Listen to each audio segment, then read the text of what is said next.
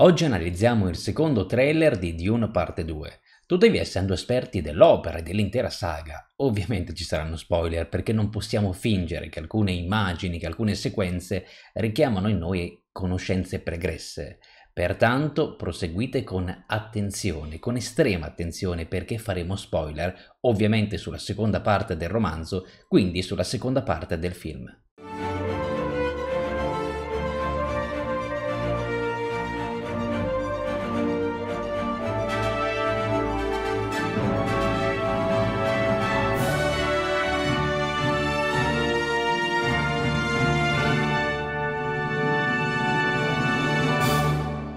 Fedaikin, bentornati per parlare sempre di Dune parte 2, ma questa volta è arrivato il secondo trailer. Già il primo ci aveva emozionato, ma questo quanta carne al fuoco mette, quante emozioni suscita. E a parlarne con me c'è Riccardo dei Wannabe Buddha che accoglio con un caloroso abbraccio. Benvenuto!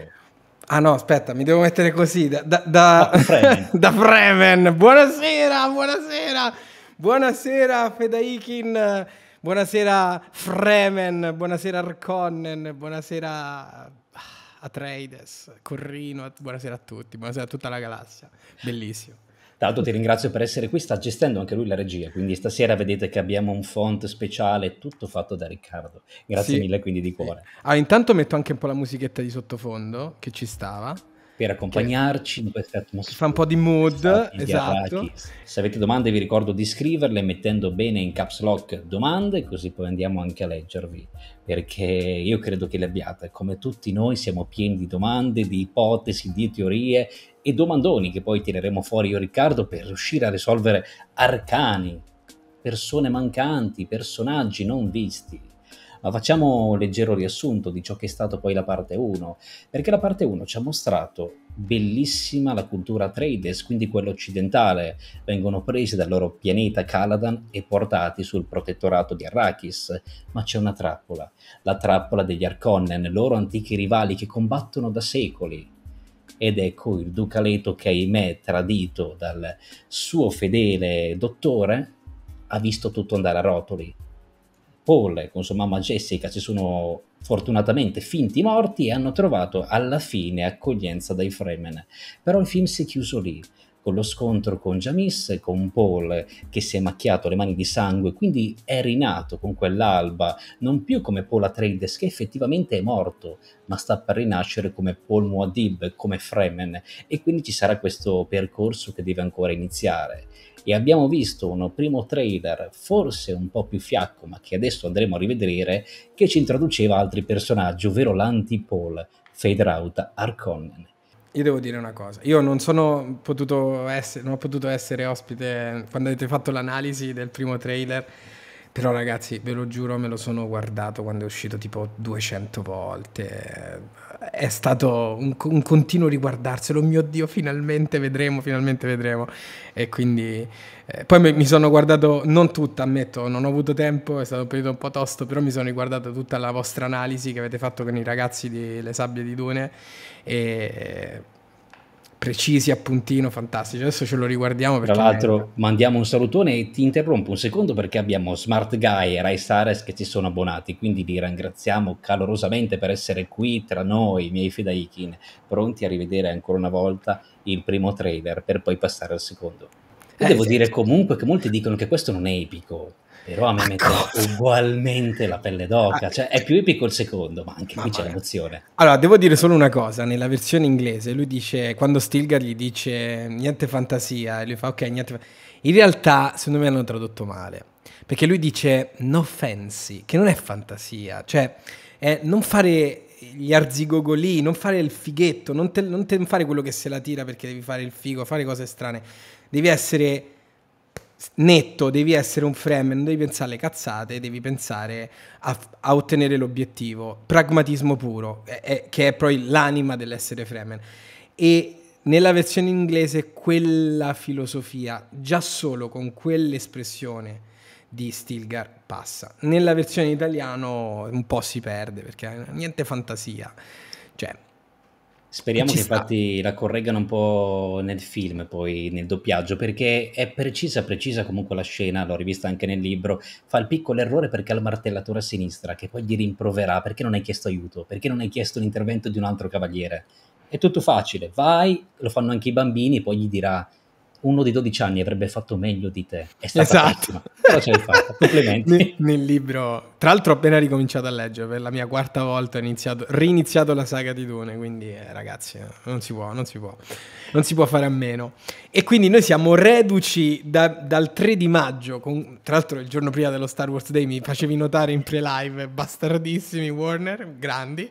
Eh, siamo reduci da questa fa- roba fantastica brividi. Io non, io non ho dormito, me lo riguardavo prima di andare a dormire, lo rimettevo finivo una puntata di una serie e dicevo, vabbè, intanto riguardiamocelo, vediamo se c'è qualche altro dettaglio che salta fuori. Anch'io condivido, poi c'è qualcuno che fa notare che è un po' troppo spoileroso. Abbiamo già parlato nella nostra analisi precedente, ad esempio, qui della cavalcata, del verme, che sembra che essere una cosa epica, però una cosa semplicissima, un rito di passaggio che tutti i Fremen fanno e quindi per noi occidentali è qualcosa di epico. Per lo stesso Paul che sale sul verme e vorrebbe star lì a giocare col verme, poi gli, si ricorda Stilgar che gli ha detto guarda che chi lo fa di solito cade e viene schiacciato e quindi si ricompone. Però è una cosa molto banale il pragmatismo che ha detto Riccardo che eh. dobbiamo ritrovare e quindi tutto quello che abbiamo visto in realtà è solo una parte dell'iceberg perché chi conosce il romanzo poi ci sono molte domande che io e Riccardo continuiamo a farci. Come lo mostreranno? dove, in che modo, e lì diventa tutto il vero Dune. Infatti io partirei adesso con un recap guardando tutto il secondo trailer di filata e poi ce lo divediamo a pezzetti e lo commentiamo insieme, insieme anche a voi che già visto che state commentando, continuate a farlo che poi andiamo a leggervi tutti e vi uh, rispondiamo. Sì sì. sì, sì, sì, ho visto delle domande su cose, dei commenti su cosissimi. Condivido che sia più emozionante del primo, più ritmato se vogliamo del primo trailer, e anche quello di prima mi ha emozionato. Qui ci sono tanti elementi che anche adesso nel rivederlo mi ha fatto venire tante di quelle idee, avrei già voluto interrompere per parlarvene, ma adesso lo facciamo passo dopo passo perché veramente ci sono dei dettagli piccoli, fini, ma che colpiscono il segno. E anche adesso ne ho notati due che nelle precedenti 20 visioni non avevo mai notato, quindi mi si apre un mondo. Anche sul finale, che c'era più un piccolo cenno, sulle atomiche che prima ti dicevo sono un po' in dubbio e invece ho notato qualcosa che alla fine ti dirò e vi dirò. Io ripeto, cioè questa roba è tipo un, non lo so, è una droga eccitante che ti, ti, ti entra dentro le vene per, per me che sono cresciuto con con la storia, con il libro di, di, di, di, Dune. Da bambino guardavo a ripetizione il film di David Lynch, non so se l'ho già detto, forse in un'altra intervista con te che mi ero costruito con le costruzioni, il, il modulo estraniante, pensa come... Quindi ce l'ha proprio nel sangue, vedere queste scene, che sono quelle che raccontate dal libro, le frasi che hanno scelto, le cose che fanno dire ai personaggi, mi fanno rivivere quella storia. Ragazzi, questa roba qui non è solo un film, co- cioè questo è, è, proprio entrare in un universo nuovo, cioè forse il degno, io, io la sparo grossa qua, il degno erede di Star da un punto di vista cinematografico. Cinematografico assolutamente, poi è sempre stato un prendi ispirazione perché anche adesso sembra Dune che si prende ispirazione da Star Wars, Ovviamente. all'inizio fu viceversa, cioè è un eh, continuare a riprendersi, qui sicuramente a livello cinematografico potremmo avere un universo di fantascientifico molto credibile, molto coerente con se stesso, ma soprattutto adulto. Perché Avatar eh, si è provato un po' sempre Disney, ha provato un pochettino ad essere il degno erede di Star Wars. A livello visivo io non lo metto in dubbio. A livello, se vogliamo, di storia, un po' debole, gli elementi migliori arrivano da Dune, perché l'ha sempre detto Cameron, anche lui è appassionato di Dune, ha preso ispirazione da Frank Herbert rubando a piene braccia.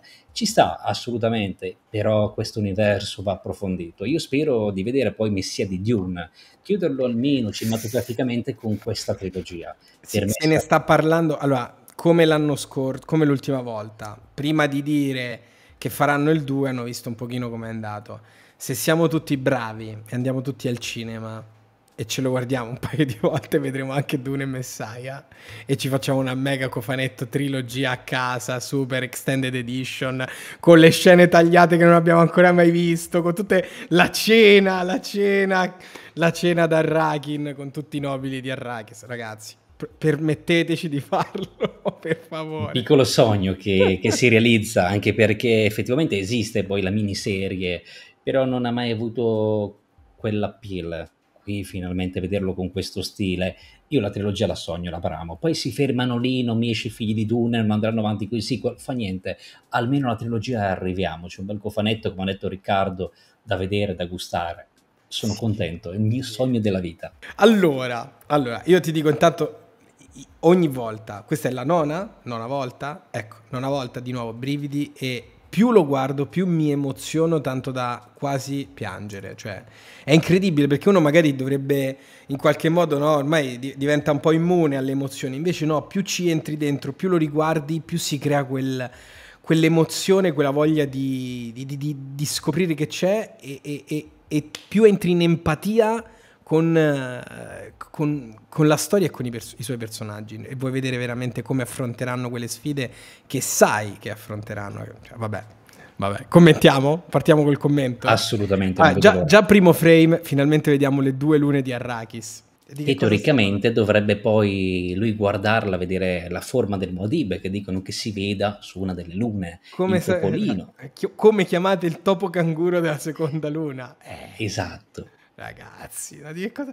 capite quanto è preciso Villeneuve? Cioè Villeneuve ha veramente immaginato questa roba. Vabbè, qui abbiamo, vabbè, un'introduzione con, con Paul, che vabbè, lui che tocca la sabbia, ci, ci sta, no? Fa un po' introdu- Ma subito Gloss Rabban con chiaramente il, il, il, il, nostro barone che lo guarda dall'alto in base e dice che cazzo stai facendo su Dune? Ma di che cosa stiamo parlando?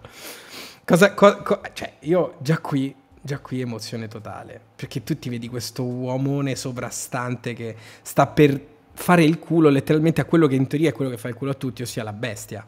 Io qui sono un po' titubante, cioè la prima scena, quella che noi vediamo, Paul non ha ancora gli occhi di Bud e dice che questo mondo non è terribile, non c'è effettivamente negli atti, è solo sopravvivenza, che è quello che poi noi sappiamo di Arrakis. Quindi io penso che questa sia, vedi che ha gli occhi un po' lucidi, prima o dopo il funerale, prima che ha donato la sua acqua a Jamis o poco dopo, perché c'è anche quell'alba che sorgeva alla fine.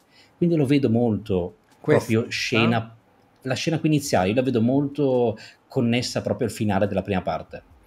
Sì, stessi, le stesse cromie. Potrebbe esatto, essere il coltello magari insanguinato che si intravede, un po' sfocato.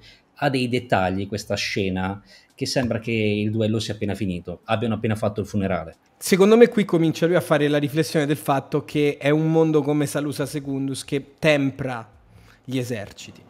Eh, il riferimento è chiaramente a quello. Invece, secondo te, ma questa specie di roba che spara è una specie di, di astronave Arconnen che bombarda un Sich Fremen? Allora, l'abbiamo già vista nella prima parte, se ti ricordi, che era proprio sì. quell'Arconnen che si vedeva negli 80 anni quando all'inizio Chani diceva che loro li combattevano. Ah, Quindi ah, vero, sicuramente Arconnen. Io credo che sia la loro ala trasporti armata. Ah, bene. Questo era un dettaglio che mi era totalmente sfuggito. E questo barone quindi come lo commentiamo? E allora il barone qui sono indeciso perché subito dopo noi vediamo secondo me che sono su Jedi primo a livello di questi colori di cui poi parleremo, argomenteremo del perché del bianco e nero, ma non so se stia cazziando Raban perché effettivamente non va bene la raccolta di spezia o se lo stia consacrando. Ah, gli sta consegnando di nuovo Arrakis, dice. Credo di sì, perché se noi guardiamo la scena dopo sembra che sia quasi lo specchio di quello che abbiamo visto su Caladan con gli Atreides. Mi sembra questa che sia proprio una sorta di parata per, armata anche con eh, l'elite, magari oltre ai soldati, per partire, per andare poi verso Arrakis e riprendere il protettorato. Ho questo sentore, mi sembra troppo pulita per cazziarlo così pubblicamente. Lo farebbe in privato. Tra l'altro, pubblicamente non lo so. C'è una cosa che mi fa impazzire di questa piccola scenetta, guardate. L'hai visto come fluttua? No. Con cioè... i sospensori. Mamma un mia. dettaglio assoluto. No. Cioè, io, io questa, guardo questa cosa e mi fa di Madonna mia, guarda come fluttua, fluttua il barone volante, il ciccione volante, come lo chiamava, lo chiamava l'imperatore. Mamma mia, bellissimo. Io solo una cosa riguardo questa frase, è un'altra che viene detta già nel primo trailer, che noi abbiamo commentato con i ragazzi di Dune Sub Italiane, ovvero mm-hmm. qui dice Paul a Ciani, voi li combattete da decenni, 80 anni che sono qui, noi li combattiamo da secoli. E poi c'è Lady Jessica che dice tuo padre non credeva nella vendetta.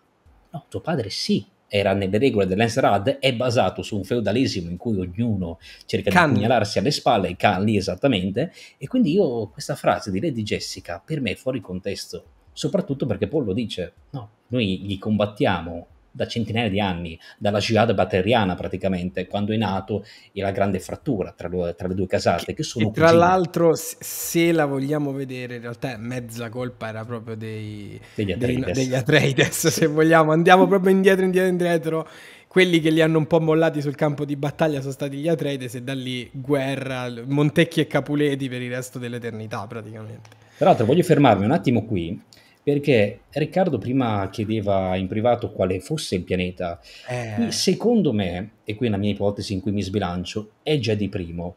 Sono un po' le montagne che ci lasciano perplessi, però la struttura che vediamo qui mi ricorda molto i disegni di Giger che poi arriveranno in Alien e in Prometheus, quando rappresentò tutto il barone. È vero che noi abbiamo visto già già di primo sia nella prima parte che nel primo trailer e dall'alto sembra diverso, però potrebbe essere una qualche zona, se non addirittura, come diceva Riccardo, l'alba di Arrakis, che un pochettino di sabbia sembra anche intravedersi. Eh, le, le, montagne, le montagne mi sembrano. Poi se guardiamo la scena, cioè non è una nebbia, la pol- l'Arrakis polveroso.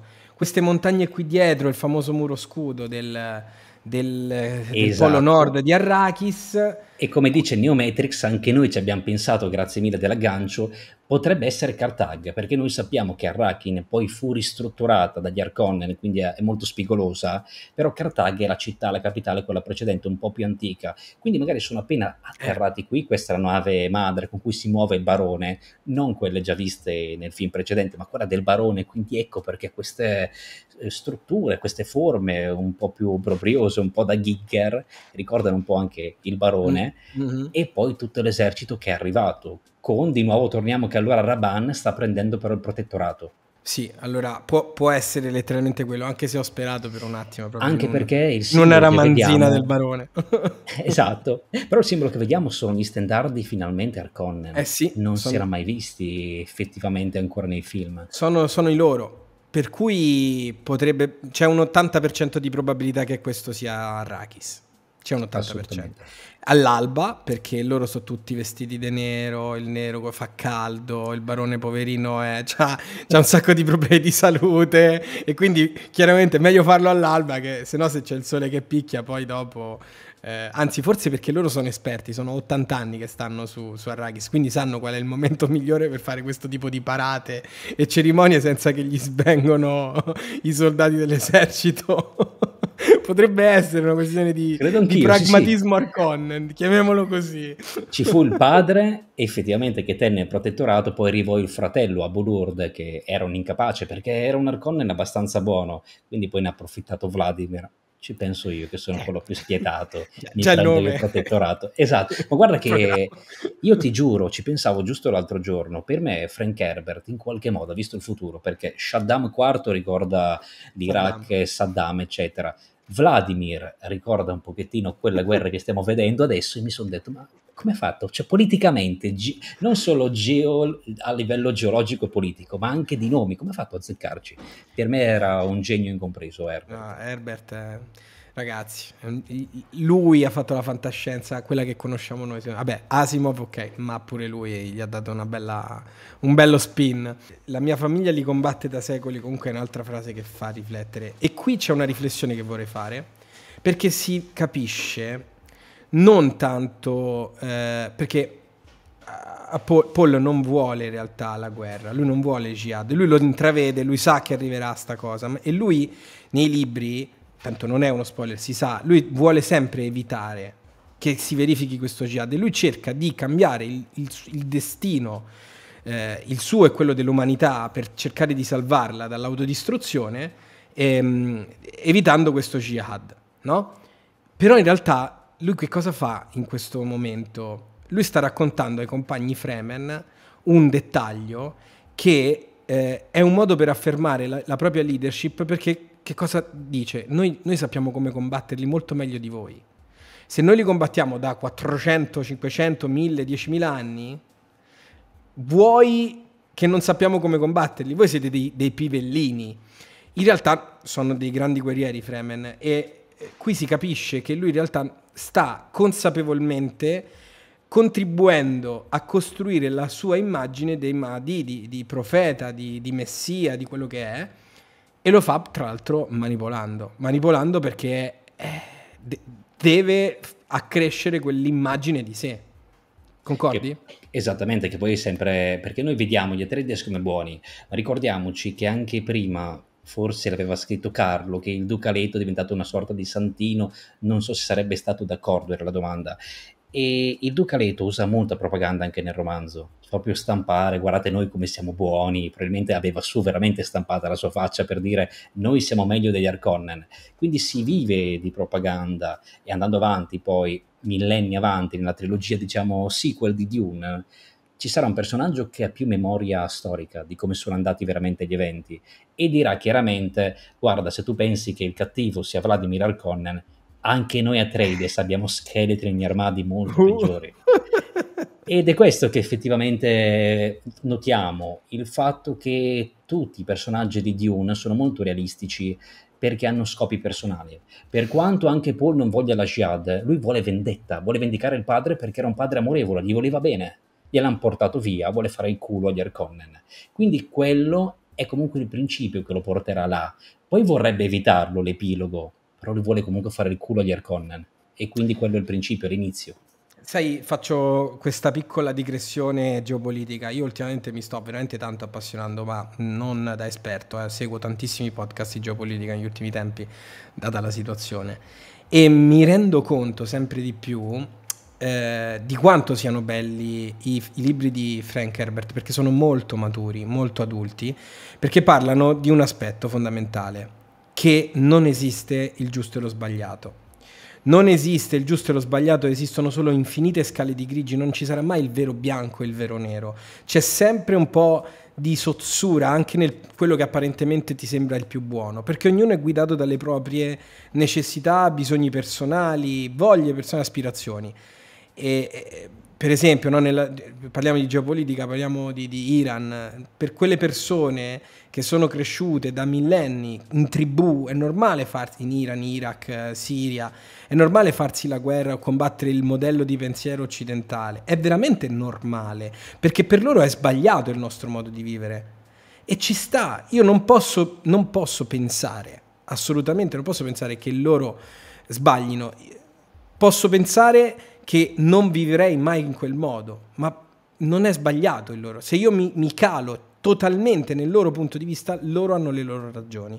E quindi non c'è giusto e sbagliato. Lo stesso lo possiamo vedere in Dune. Assolutamente, infatti volevo aggancio proprio perché anche Stilgar non doveva prendere eh, Lady Jessica e Paul, doveva ucciderli, prendere la loro acqua e fa quel piccolo cambiamento che porterà completamente ad accettare la cultura occidentale, se no anche loro sono abituati a combattere gli stranieri, che siano Arconnen, Atreides, sono arrivati questi, lui era arrivato nel primo film a fare la scena dello sputo, giusto perché c'era Liet Kynes, ora Liet Kynes non c'è più, e quindi avrebbe dovuto in pieno deserto prendere la loro acqua. James, era nel giusto, James era esatto. nel giusto quando gli diceva no, non, non puoi farlo, non va bene, non, non, no, lui non lo accetta perché James era un ortodosso.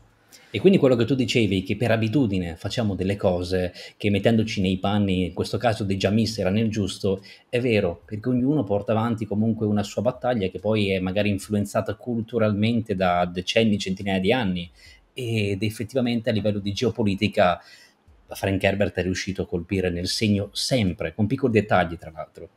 Sì.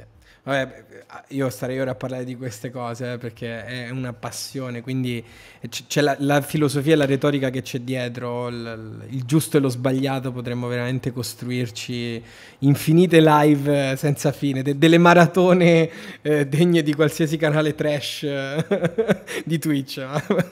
Andiamo avanti. Tra l'altro, frame stupendo, qui c'è una Chani che guarda, questa potrebbe essere la vedova di James.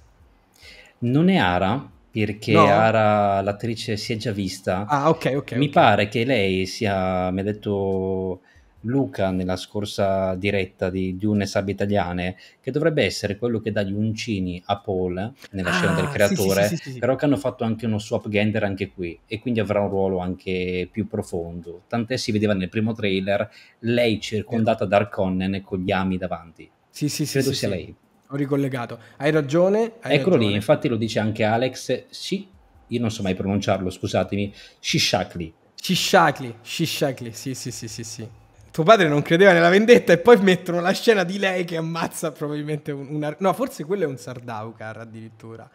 Non lo so, aspetta, eh, vediamo. Secondo me è Narconnen. Sì, sono sì, gli sì, stessi sì. che avevano all'inizio nel, nel film quando c'era la raccolta di spezie. Loro stanno così per eh, avvicinare comunque nel deserto le mietitrici. Sì, sì, sì, sì, Arconnen. Bene, lì l'om, fa fuori un Arconnen. Noi non crediamo una vendetta, ma poi sbam! E qui si vedono già le incongruenze e le ipocrisie di, di Lady Jessica, sia personali ma anche di ciò che rappresenta, perché eh, tutto l'ordine Bene Gesserit ha le sue ipocrisie, ha i suoi scheletri nell'armadio. Quindi cioè, possiamo leggere infiniti layer su layer, anzi plan within plans, dire, per, citare, per citare... Sì, perché anche un'ipocrisia è Alia, cioè lei è sua figlia, l'ha tenuta, ma come Bene Gesserit sa che è un abominio, quindi non la crescerà mai come sua figlia, c'è Ara per quello. Sì. Alia, quando nasce, la prima parola che dice è ti voglio bene Ara che vede come figura materna. Lady Jessica si percepisce sempre questo distacco che ha verso questa figlia. Dall'altra parte ha cercato di creare il Quizazza Derac, ma appena l'ha, saper- l'ha, scoperto si è sentito un po' usato, quindi un po' sempre tra madre e Bene Gesserit. Come Leto le disse nella prima parte, sto parlando alla madre, non alla Bene Gesserit. Sto, sto, già sognando comunque. Voglio vedere l'arco di trasformazione di Lady Jessica che diventa una reverenda, mamma mia. Oh, allora, questa scena di Chani che batte e dice noi crediamo nei Fremen potrebbe essere quella parte in cui scopriamo finalmente la cultura dei Fremen, cioè dove perché Chani, a Chani viene affidata un po' la guida di, di Paul all'interno della, della tribù no? del, del Siege, di tutto, di tutto, il clan di, di, Stilgar. E quindi probabilmente quella è un po' la parte di apprendimento, no?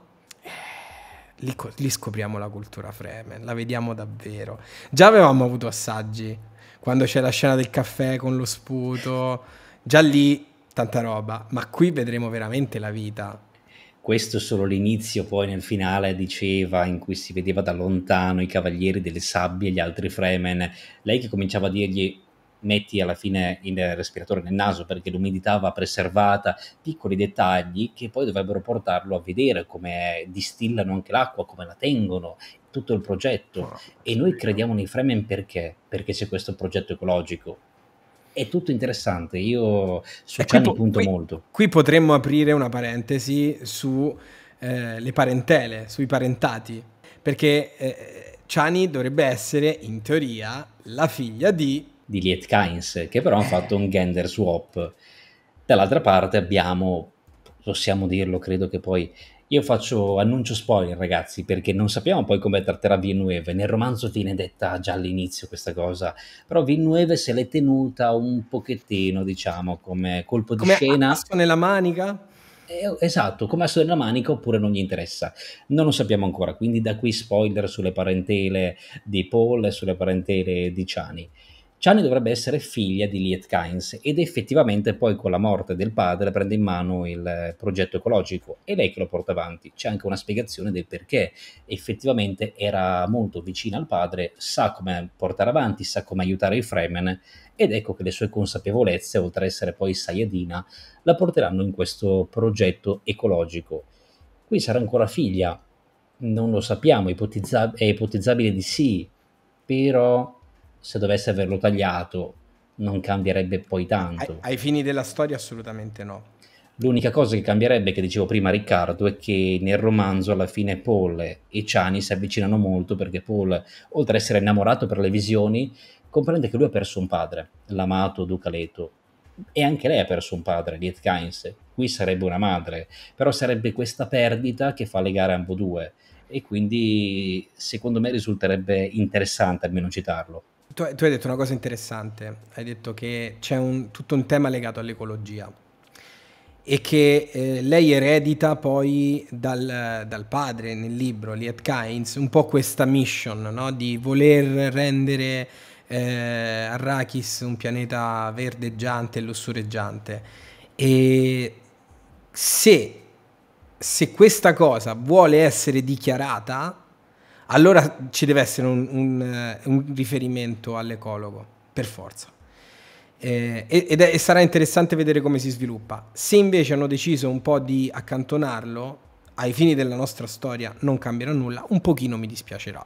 Cioè, esatto, non rovina, scusa se ti ho interrotto tra l'altro Riccardo, perché come dicono il gender swap ragazzi no, non cambia nulla assolutamente e hanno citato effettivamente che Liet Kynes ha avuto un uomo e l'ha perso, quindi ha avuto una figlia, certamente Chani, però potrebbe essere un'informazione che ai fini della narrazione cinematografica non è importante. Poi chi lo sa come noi sa che è figlia di Liet Kynes, per gli altri potrebbe essere un elemento che magari è troppo e il nostro eh, quesito è questo, lo metterà Villeneuve perché ci tiene a argomentarlo, ci tiene a spiegare l'ecologia, quindi questo passaggio di consegna, oppure è di più? Perché c'è un'altra parentela, ovvero Paul Atreides è nipote del barone Vladimir Harkonnen, quindi sono strettamente imparentati Atreides e Harkonnen che si combattono. Lo vedremo? È il grande colpo di scena che ci sarà? Credo di sì, ma forse soltanto nell'epilogo con Alia, perché questa frase che esce potrebbe anche essere un problema, anzi Paul dovrebbe già saperlo. Nel deserto, appena scopre di essere il Kwisatz Haderach, lui si rende conto che sua madre è figlia del barone. E qui invece non l'hanno ancora detto. E quindi è una trama che lasceranno e partirà con Alia, magari che lei capirà di essere la nipote del barone. Ci sono queste scelte che ancora non capiamo Villeneuve come tratterà. E le parentele sono un dubbio che abbiamo.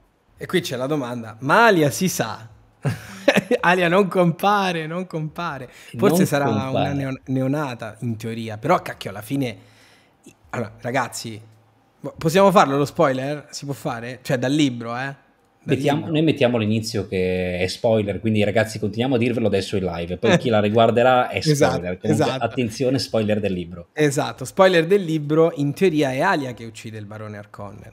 Esatto. Quindi ci deve essere sto abominio di bambina pazza, super intelligente, super reverenda madre con i poteri di una Bene Gesserit reverenda madre chi cacchio la fa? Cioè, in questo trailer non si vede, ma neanche a pagarla oro. Per me nel primo trailer, ne parlavamo sempre con Dune Italia, è in braccio a Lady Jessica, perché comunque uh-huh. ha mhm. meno di due anni, ha circa due anni la bambina, quindi è in braccio a Lady Jessica sul palanchino, perché è l'unico modo che può muoversi effettivamente all'esterno del Sitch, poi compierà dei piccoli passi e lì sarà difficile, io me la immagino, lei che vada tra le braccia di suo nonno, ciao nonno, e poi mm. con Gonjabar lo punge, come poi avviene nel, nel romanzo. Ragazzi. Quindi particolare, però credo che sarà effettivamente una bambina, perché noi la vedevamo nella parte 1, quando Paul ha avuto visione del futuro, sì. ha visto sua madre che cullava una bimba. Sì. Potrebbe essere così, solo che parla e quindi è inquietantissima. Mamma mia, ragazzi. Vabbè, già, qui scene di battaglia, già bellissimo, emozionante. Sì, però sono per forza Arconnen. Come fai a usare nel deserto gli scudi? Perché lei sta ricaricando Chani perché lei è una guerriera, effettivamente, come vi ho detto anche nel video di oggi, c'è molta uguaglianza nei frame, comunque interdipendenza per sopravvivere, uomini e donne collaborano in tutto per tutto, ma stanno sparando a un ornitottero che ha uno scudo. Nel deserto è altamente sconsigliato eh, perché attira i vermi. vermi. Poi hai meno raggio d'azione, quindi arriva da molto vicino questo ornitottero, perché altrimenti il peso sì. sarebbe molto più difficile muoversi agilmente. E stanno cercando, come tu vedi Riccardo, quella lì è sotto la mietitrice, mietitrice. ma l'ala trasport sopra, sì. che l'ornitottero protegge, è come quella all'inizio che sparava. Sì, Quindi sì, io sì, torno sì. su quello. Potrebbe essere un'ala trasporto armata, sì. E anche perché i, i, Fremen da sempre sabotano la raccolta della spezia degli Arconen, quindi sono anche abituati, diciamo così. Probabilmente per quello armano le ali trasporto. Cosa che non era costretto a fare Leto perché si era già messo d'accordo con, eh, con Stilgar. Dicevo, oh, facci raccogliere un po' di spezie anche a noi perché l'imperatore mi ha detto così e dice ok vabbè e gli sputa e dice ah, a posto ciao quindi in teoria, in teoria ci sta che fosse un'ala trasporto armata quella che dicevi ma qui non ha ancora gli occhi di Bad vero? no no ok perché il mio daltonismo non ero sicuro però sta andando a chiedere per l'appunto loro sono appena arrivati sono gli occidentali che come argomentavamo prima stanno arrivando Paul però capisce già perché i Fremen hanno un'influenza Chakopsa che lui ha imparato poi dalla madre Bene Gesserit, sì. quindi istruito. Alcuni termini si rifanno, come poi parlava anche Lady Jessica alla governante di Casa Trades nella prima parte. E quindi non essere benvenuti nel Sitch, questa problematica sarà importante, la cultura effettivamente adesso occidentale che si scontra con quella medio orientale. E quello che ne esce è molto molto interessante. E qui secondo me è Paul che va a esplorare il sud del pianeta insieme a Chani. A, eh, diciamo così, va, va a fare le, i, primi, i, primi, giri, non proprio sud profondo, eh, perché lì ci va solo dopo, però comincia a, a, a conoscere i vari, i vari sitch, i vari, i vari luoghi. Potrebbe tranquillamente essere, perché ormai già è pratico, si vede che è un po' vissuto. E... Eh, ho, un, ho due dubbi però perché non so se l'ingresso del Sichta Bar, che quindi sai che loro hanno comunque un po' per arrivarci, c'è il funerale di Jamis, perché mi sembra dietro Jessica, e Jessica poi avrà un ruolo effettivamente di reverenda madre di Bene Gesserit, non sono sicuro che siamo così avanti di andare tu a vedere dici, le altre tribù. Questa qui dici che è Jessica? Questa qua? Credo di sì, dici di no. Boh, non lo so. Ho, mm, ho, un sacco di dubbi in merito. Questa scena qui. Questo non... non cioè, questa specie di, di, agglomerato di pietra mi sembra un po' piccolo per essere il Sitch Bar. Il Sitch Bar, ricordiamoci che avrà quella specie di struttura, la stessa poi di Indiana Jones, eh, l'ultima crociata, no? Tanto per cambiare e parlare di qualche altro e film. ha tenuto Petra come rappresentazione. Esattamente. E secondo me non so se quello è... Mo- morfologicamente mi viene da dire che non sembrerebbe il luogo per il Siech Tabar. Perché già, già vedi che è profondo. Siamo nel è... profondo deserto, hai ragione. È... Mm. Io, io, ho fatto questo collegamento qui guardandola questa scena, quindi è già lui che sta andando a visitare qualche altro Sitch. Poi... E potrebbe essere, sì, hai ragione, che effettivamente Jessica ha già fatto, se vogliamo, si è già integrata nel Sitch e lui sta cominciando a unire gli altri, perché ha spiegato prima la storia, noi li combattiamo, combattiamoli insieme. Ha scoperto da Duncan Hideout nel film precedente che sono a milioni, sì. non a migliaia come si credeva, quindi sì, penso anch'io, mi hai convinto. Ah, vai! vai Promossa la tua tesi. Tra l'altro, tra l'altro, se tu vedi, nella scena c'è... Ehm, aspetta. Vedi, c'è Stilgar che è, uno, è, è, in una posizione di uno che chiede il permesso di entrare. Invece lui è il, il, è il capo del Siech Tabar. Sì, è vero. Mm, eh, però non siete sta... io davo per scontato Jessica, quindi lì mm. dietro, però a questo punto magari non siete benvenuti voi stranieri.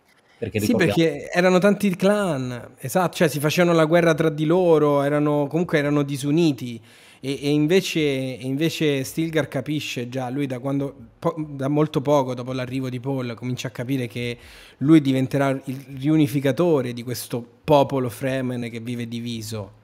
E quindi è chiaro che c'è diffidenza tra, tra i Sitch. Tra l'altro il modo in cui vivono i Fremen, tra l'altro ammazzandosi tra di loro nel, nello stessa tribù, figurati da, un, da una tribù e l'altra, no? Eh, cioè, eh, sono clan. E quindi mi viene da pensare appunto di, di, che si avvalora la mia ipotesi. Non combatterò per lui. Io voglio capire questa cosa. Secondo te lei di chi parla? Di Paul?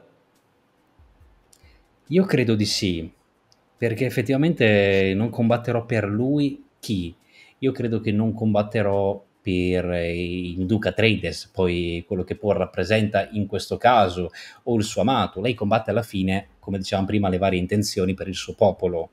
Poi anche lei sta sfruttando Paul, anche se credo che sia una frase ancora iniziale, magari qualcun altro che la sta mettendo alla prova, ancora quando non ha questo ruolo, anche perché noi sappiamo che Chani, dopo il time skip di due anni, si sposa con Paul, hanno il matrimonio della primavera effettivamente, quindi hanno un'unione. E mm. quando lui è in botta, che vede il futuro, lei sta fuori, a un certo punto lo sveglia, è piena di acqua.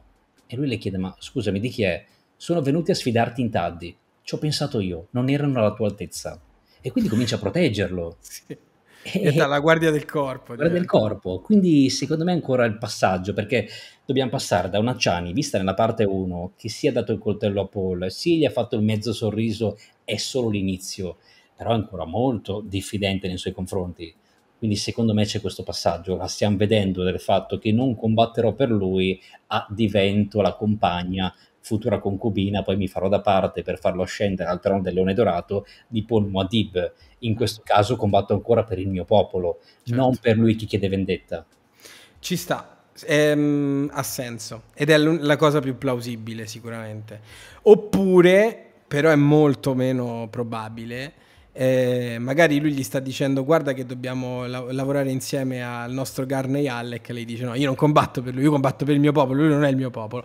Però è solo questa è proprio una roba tanto per vederci qualcosa di alternativo eh, eh parli del diavolo e spuntano le corna questo Josh Brolin così a sorpresa mi ha fatto venire un'emozione, un'emozione così che gli dice...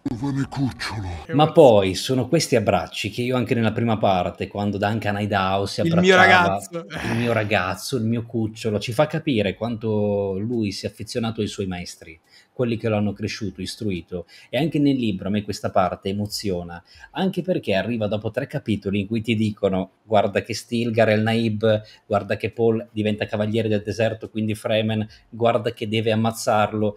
E Herbert all'inizio usciva su una rivista Pulp, quindi usciva, eh, penso mensilmente, continuava a metterti che Naib doveva morire, che Stilgar doveva morire, guarda caso ti fa comparire un vecchio mentore. e dici, non è che me lo fa fuori adesso, io mi ricordo quindi anche nel libro questa, questa grande emozione e spero, come dicevo nella parte 1, che giochino tra Gurney Halleck e Stilgar, entrambi mentori che si odiano tra loro, si punzecchiano e si contendono il duca. Da una parte il duca Atreides, perché Gurney non crede alla religione Fremen, ma neanche Paul la rispetta ma non ci crede. Dall'altra abbiamo Stilgar che inizia a vedere i segni el Mahdi, la, la, voce dell'altro mondo, Nidisan al-Gaib e tutto il resto. Eh, ragazzi, questo, guarda, guarda l'espressione di Josh Brolin.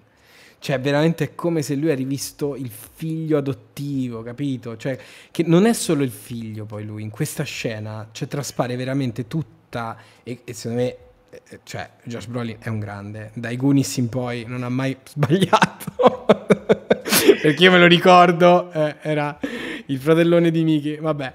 Ma te lo eh, chiedo qui un attimo, che tra l'altro poi vi ricordo continuate a scrivere che poi andiamo a leggere sì, perché vedo sì, che sì. ci sono due o tre personaggi che mancano, uno citato Aglia e poi vedremo gli altri. Ma Josh Brolin, o meglio Gurney Halleck, scusatemi, lui è convinto nei romanzi che il traditore non sia il dottor Hugh perché col condizionamento non può farlo. È stato leggermente citato nella prima parte, ma non abbastanza. Tuttavia, lui è convinto che Jessica sia la traditrice. La terranno sì. alla sottotrama oppure no? Cancellata. Allora, più avanti c'è una scena in cui c'è una discussione e sembra che lei discuta, dopo lo vediamo, che discuta con eh, Stilgar. Secondo me sta discutendo con, con Garney. E può esserci il confronto, perché poi, spoiler, nei libri dopo, tra Lady Jessica e Kearney Alec c'è la romance, parliamone. Esattamente. Però questo secondo me non, non, ci sarà nella trilogia perché arriva molto molto molto dopo. Però questa cosa è interessante, quindi può essere il gettare le basi di una seconda trilogia, mm-hmm. e potrebbe essere. Eh, dove chiaramente c'è un Josh Brolin e una Lady Jessica che fanno una serie di cose che nei libri poi vengono raccontate. Potrebbe essere, potrebbe essere che questo confronto ci sia effettivamente. Io pensavo che eri tu la traditrice, pensavo che eri tu fa- ad aver fatto cadere sto cavolo di, di Sì, perché anche poi nel romanzo si risolve con un dialogo. Cioè lui esatto. arriva convinto, poi no, guarda, ti sei sbagliato, è andata esatto, così. Ok, scusami. sì, sì, sì, sì, sì. Però banalmente, banalmente potrebbe essere immediatamente Paul che glielo dice, eh? mm. Quindi stiamo speculando sulle possibilità. Ma io volevo dire una cosa: in questo abbraccio, lo dicevo prima, traspare tutta la profondità del personaggio di Gorney. Perché in questo momento lui non, non sta rivedendo solo il suo allievo, sta rivedendo gli Atreides, sta rivedendo tutta la casata che lui per mesi, no, per, per, anni, per anni, due anni qui. Per due anni lui ha creduto che fosse caduta. Lui ha creduto che gli Atreides non sarebbero più... E quindi lui combatteva gli Arconnen facendo il contrabbandiere del cavolo. E, e, e guarda, guarda, quanto è disperato, e, cioè non ha più l'energia, dice ho creduto che ero finito. E qui invece non è finito nulla. Allora non era in vano il, il mio sacrificio. Pensavo di essere morto io. In quel momento lui scopre di riavere un senso. Guardate che questa cosa, e fa piangere, io ho letto qualcuno che si è commosso. È commosso. Chi si commuove è perché legge letteralmente questo tipo di emozione dentro. E nel libro viene descritta in maniera molto approfondita da Herbert, che è bravo a descrivere la psicologia dei personaggi. Qui traspare, in, è bravissimo nella regia Villeneuve perché la fa capire. Chi sa leggere le emozioni di, di, di, dell'attore, in questo caso di, Josh Brolin, lo, lo vede ed è cioè, capolavoro, capolavoro. Questa scena è molto importante, lo diceva Claudio di, di Sub Italiana nel precedente trailer, che vi invito per completezza ad andare a riascoltare se non l'avete già fatto, in cui qui questo sguardo, come si è visto la Madonna, è effettivamente la consapevolezza di Stilgar che Paul adesso in questa scena può prendere il posto di Naib, quindi dietro i giovani Fremen che vogliono spingere a quella leadership, perché ormai si è consacrato. Dall'altra ci sono i segni, quindi Stilgar, che fino adesso è stato un fedele mentore e ha sempre distinto, se vogliamo, Usul, non sappiamo se il termine poi sarà usato, ma ha sempre distinto Usul da Muad'Dib, quindi l'uomo dalla leggenda, dal mito, qui inizia a vedere i segni e a non distinguerli più. E a un certo punto quindi c'è Paul che non avrà più un fedele consigliere, ma un altro devoto e perderà un altro amico. Quindi Lady Jessica che fa questa domanda a Stilgar è il cambiamento. Ci sono i segni, non è ancora totalmente convinto, ma comincia ad esserlo. Comincia a diventare anche lui un fanatico e quindi meno propenso a dare consigli a Usul, o almeno a contraddirlo. Le- lei comincia anche forse già in quella scena a spingere un po' no, per il figlio, dice guarda che il piccoletto deve fare il casino qui, quindi lo mette un po' alla prova e vuole capire se è il giusto mentore per, per far sì che nasca il, il, il Quisazza de Rach.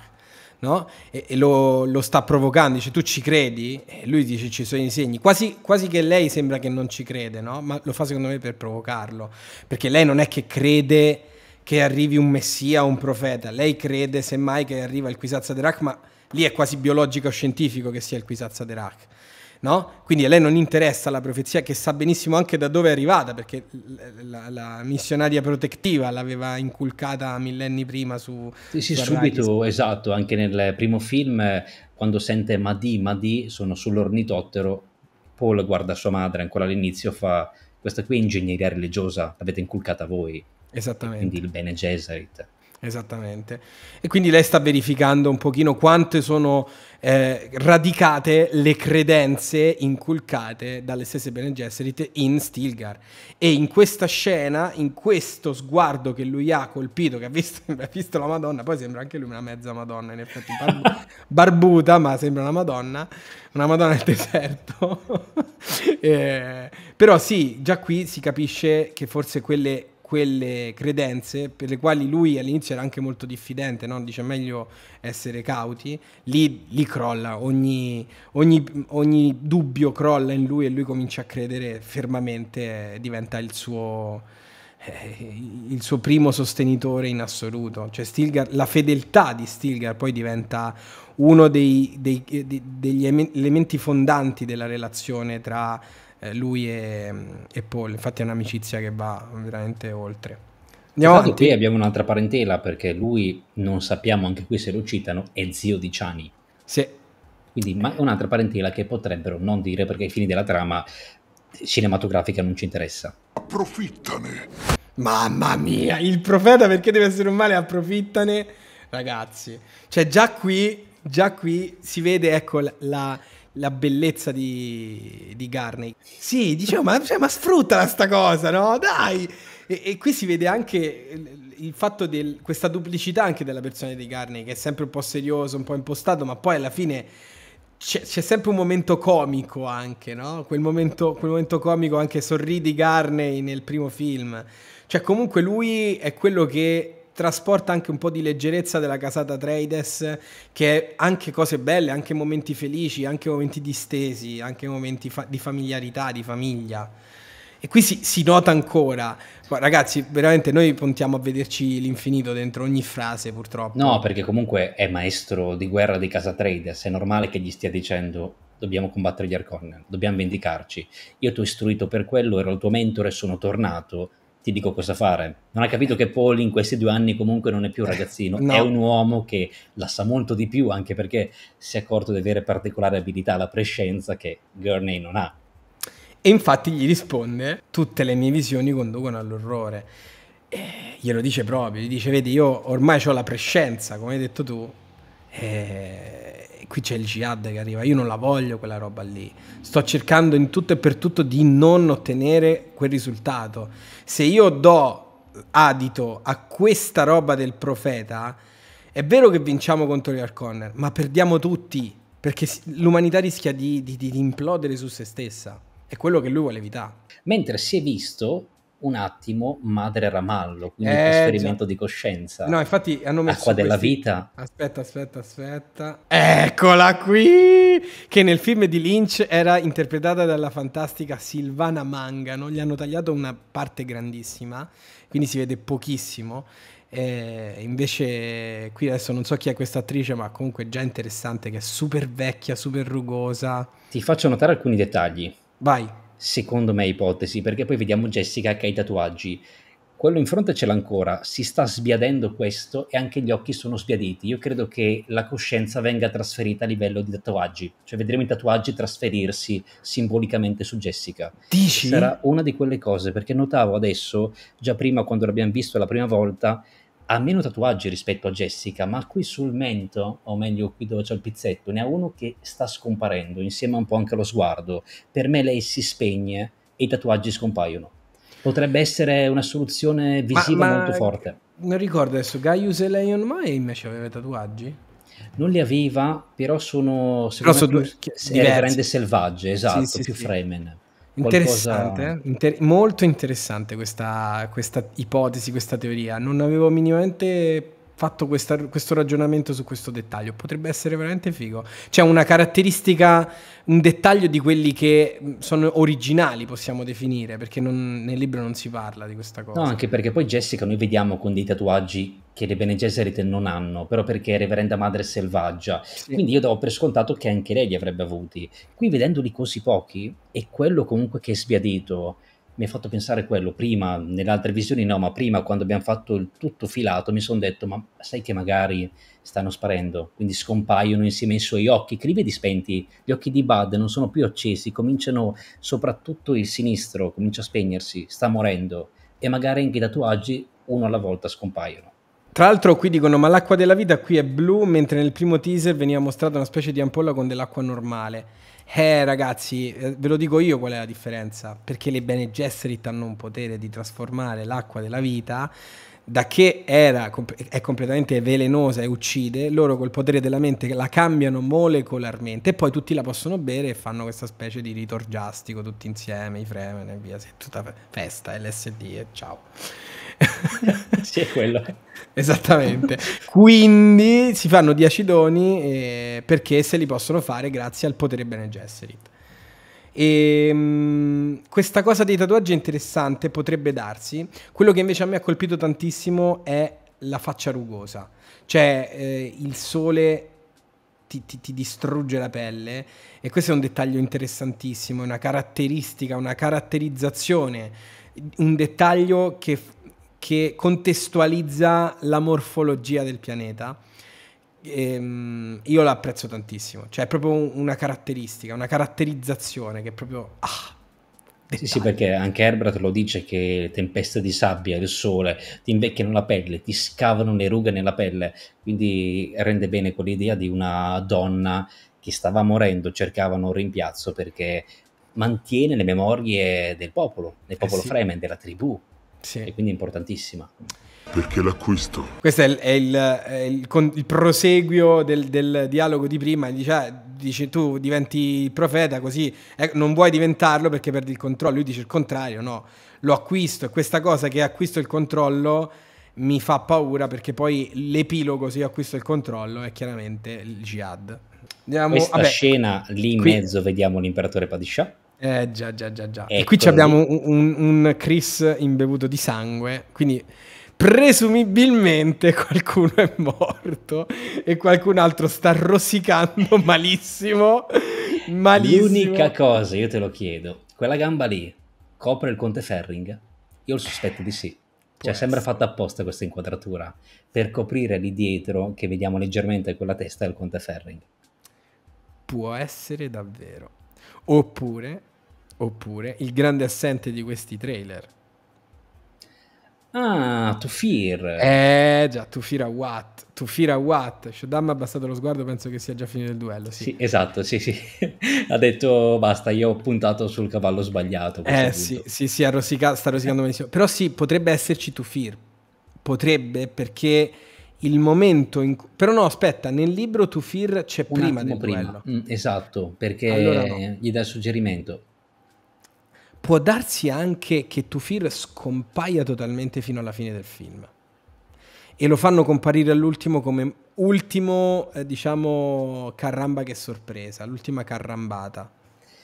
Allora, mi dispiacerebbe un attimo, perché si è visto poco nella prima parte, non si mm. sono ancora capiti in Mentat, quindi io punto molto sul fatto che lo vedremo su Jedi primo per i piani nei piani e mm. soprattutto per capire cosa sono i Mentat, perché è l'unico punto di riferimento che abbiamo, anche Peter De Vries è morto, l'abbiamo capito poco come fosse impostato, soprattutto perché gli avevano tolto gli occhi di Bud, lui era, li aveva perché era drogato di spezia, era dipendente dalla spezia, tuttavia per non eh, andare a confondere lo spettatore hanno tolto quel dettaglio, che secondo me ci sta, comunque vogliamo delineare bene una struttura. Per capire i Mentat, nella prima parte non si sono capiti, mi serve un tufire un po' più presente. Secondo me, se veramente vogliamo, voglio, gli basta pochissimo a Villeneuve per farlo capire. Gli basta un pezzo del libro, che poi compare anche nel, nel film di Lynch questo dettaglio. Um, perché il barone, quando lo porta via, dice una cosa: dice tanto i Mentat funzionano se tu gli dai i dati e ti danno dei risultati strategici in base ai dati che gli dai. Io sarò molto bravo a non dare i dati giusti a Tufir perché così lui è convinto di avere eventualmente possibilità di rivalsa o di sconfitta, però io con i risultati che lui mi dà so cosa devo o non devo fare. Cioè, in realtà basta mh, spiegare questo meccanismo, far spiegare questo meccanismo dal, dal barone nell'interazione che può avere con Tufir in un paio di scene e abbiamo già spiegato veramente che cosa sono i Mentat, secondo me. Assolutamente, anche perché lui, come chiede Neometrix quanti anni ha, è molto vecchio perché praticamente ha servito prima il vecchio Duca Paulus, poi ha servito il Duca Leto e poi adesso sta servendo, servirebbe poi Paul, non c'è arrivato a servirlo perché si incontreranno soltanto sul finale, però uno dei membri più vecchi a servire la casata Trades. È un asset fondamentale per la strategia di, del barone, per cui lo usa e se riescono a giocarsi questa roba qui Può darsi che quando si, si va su, su, Jedi, su Jedi primo ci sarà qualche scenetta con lui. Mentre io Ferring, dottor Manhattan scrive che verrà tagliato perché Fer- Frank Herbert l'ha praticamente rimosso, c'è sua moglie, Margot Ferring. Quindi già un indizio, ma poi c'è l'attore Tom Nilsson che non sappiamo che ruolo farà e lui perfettamente come età, io lo vedo come spalla e amico di Shaddam. Io, io il Conte Ferring eh, nel libro mi stava antipaticissimo, poi era una sorta di, eh, eh, di, di, di uomo infertile che non poteva avere figli. Eh, tutta una serie di dettagli che era antipa- sembrava molto inutile, però in realtà lui era uno che muoveva i fili quasi quanto l'imperatore. Quindi è interessante vedere questi giochi politici che sono un altro dei temi centrali, no? la geopolitica eh, duniana eh, è un altro tema fondamentale trattato da, da Herbert. La, quella che ha di colore, diciamo, la sorta di foulard e dice Ciani tu credi in me l'abbiamo parlato l'altra volta, è quella che le donne Fremen indossano dopo il parto. Quindi qui è già nato, già avuto la gravidanza, è già nato Leto. E Leto quindi... Ga- perché son, Leto e Ganima sono gemelli, no? Se non sbaglio. Sì, però è Leto il primo. Sai che poi... Ah, è vero, è vero. Ah, eh, ah, eh, eh, eh no, spoiler. Eh, eh, Hai ragionissimo. Vero, vero, vero, vero, vero. È contraddistinto da varie morti, Paul. Quindi Paul muore il padre, da Atreides diventa Muad'Dib avrà un'altra morte che lo consacrerà imperatore. Sì. A quei lutti familiari. Qui ha appena avuto il loro primo figlio. Sì, sì, sì, sì, sì verissimo, hai ragione che non finisce bene e qui tu dici che le donne Fremen portano questa fascia dopo che hanno avuto il figlio, giusto? Esatto, me l'ha detto Luca, dei sabbi italiani dovrebbe chiamarsi fascia mezzoni o un termine sì. simile che ora non ricordo e il colore me lo diceva, ce l'hanno esattamente dopo la gravidanza, per dire come noi il fiocco rosa fuori dalle porte. Certo, bellissimo ragazzi, che dettagli, ma cioè, di che cosa stiamo parlando? Però, però, finalmente Intanto questa scena mi piace un sacco, una sorta di scacchi con le piramidi. Eh, che, che, è un gioco, un gioco particolare di strategia. Tipo Ma sono gli scacchi piramidali, dici, quelli che usava, che giocava con gli schiavi anche Federauta, con eh, di schiavi. Sì, un, sì que, quella sorta di backgammon a scacchi che giocano. Secondo me è il gioco tipico del, dell'Ensrad, del, di tutto. Eh, potrebbe essere. Ed è già bellissimo perché fa proprio pensare, no? Cioè, chiaramente sembra una partita a scacchi, però è uno scacchi diverso, come se in Star Trek c'erano gli scacchi quantistici a più piani, qui c'hanno gli scacchi con le piramidi, con, con, le, con le, pedine fatte di sassi. E già qui, già qui è interessante. E c'è questa, questa diade di eh, Irulan che apprende le strategie politiche dal padre. Mamma mia, ragazzi, guardalo, Christopher Walken. Ma di che cosa stiamo parlando? L'imperatore. Lì volevano farle a Firenze, tra l'altro, perché effettivamente Kaitan, pianeta imperiale, sarà, se non sbaglio, le stanze interne di Irulanda, quanto abbiamo visto, dove c'è lo scrittoio che lei scrive tutti uh-huh. i suoi dettagli, e a Treviso, la tomba di Brion, mentre qui avevano chiesto a Firenze, poi la Warner pigiava poco, hanno detto guarda il giardino di Boboli rimane chiuso per due settimane, ma non per voi, facciamo gli affari nostri, quindi non è stato tale, però Kaitan sarà molto ispirato all'Italia. Quindi tanta roba. E qui vediamo già, no, sono andato avanti, già un costume design incredibile. Cioè, è molto particolare.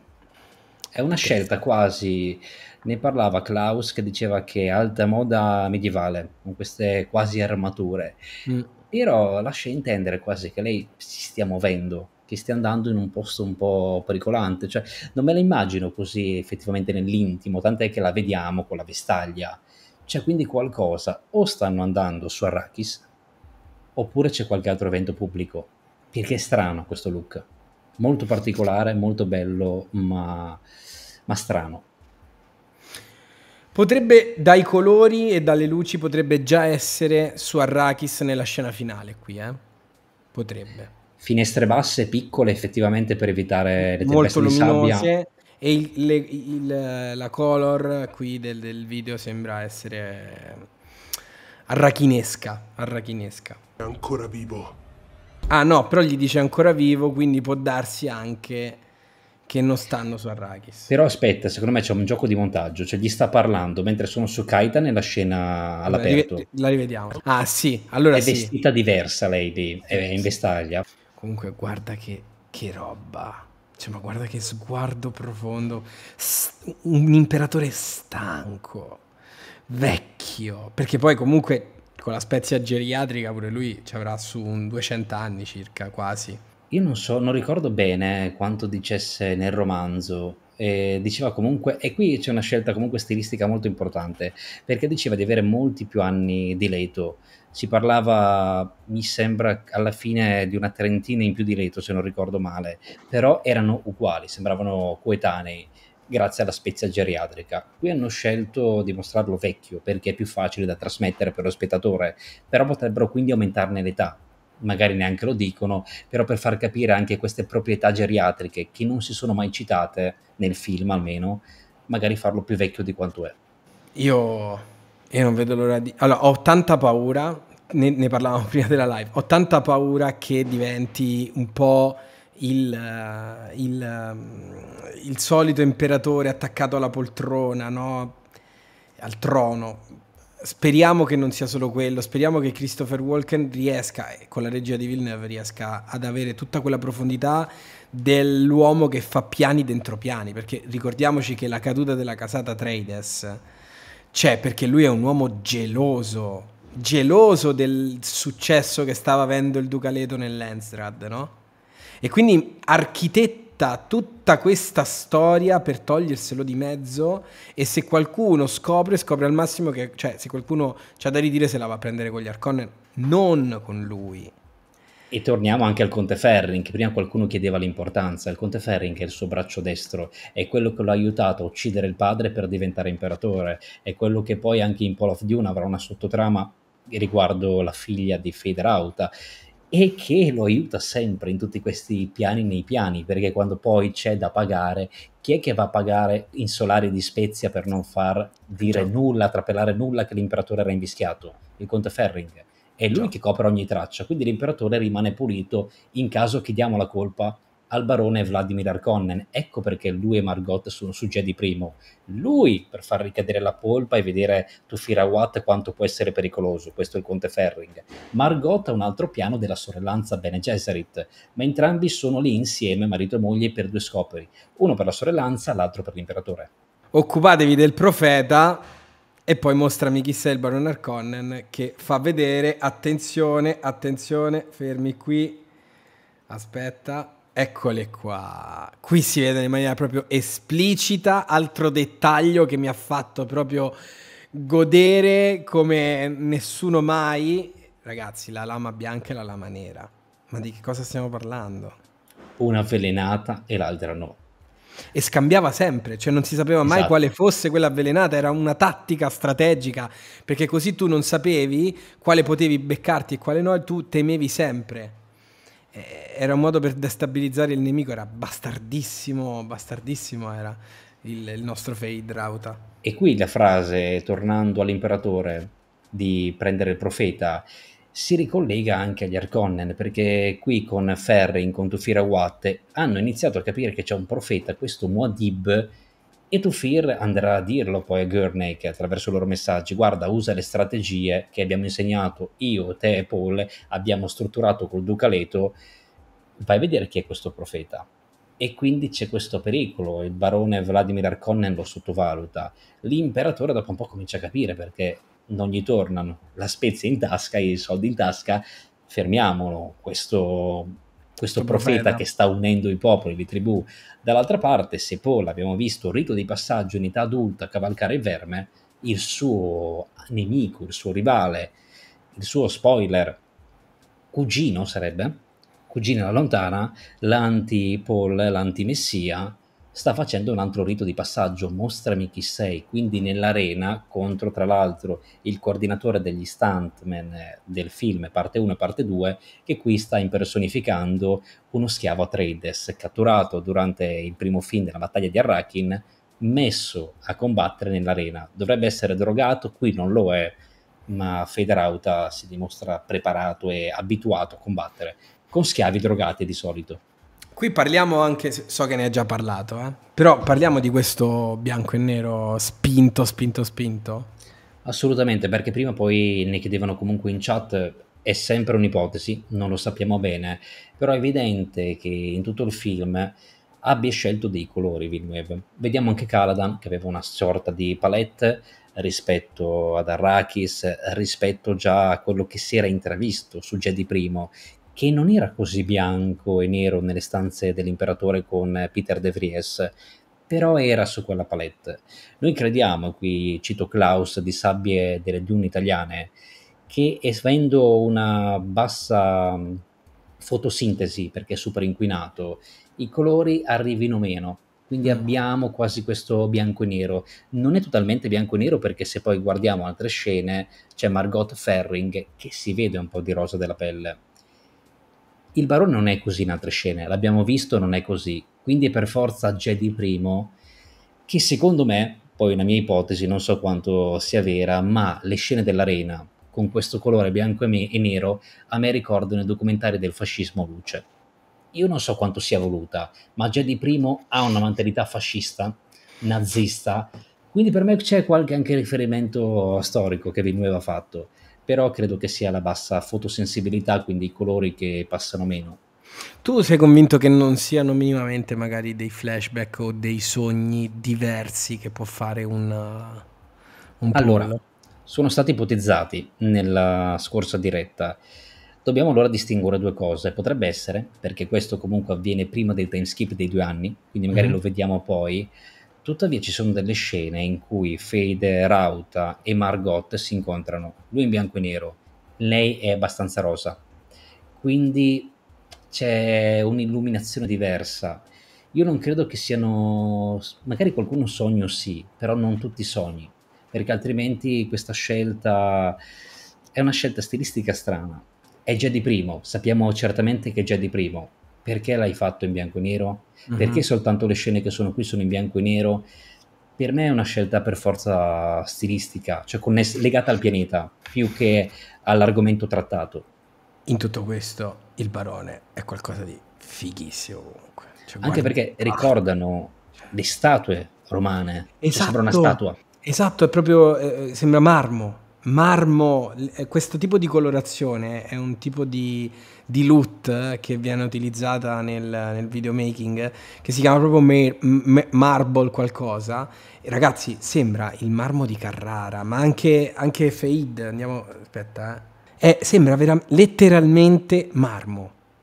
Per quello che ti dico, che secondo me c'è proprio una scelta stilistica Jedi I e cultura fascista nazista che proprio si ispirò a quello Frank Herbert andando a un party se non sbaglio nazi fascista. Non so come ci arrivò non so dove lo vide però almeno disse così ricordano le statue del, del ventennio questa statuarietà che cercava di replicare l'antica Roma. Io ce lo vedo molto nei colori nella scelta. Ha, ha perfettamente senso tra l'altro, mm?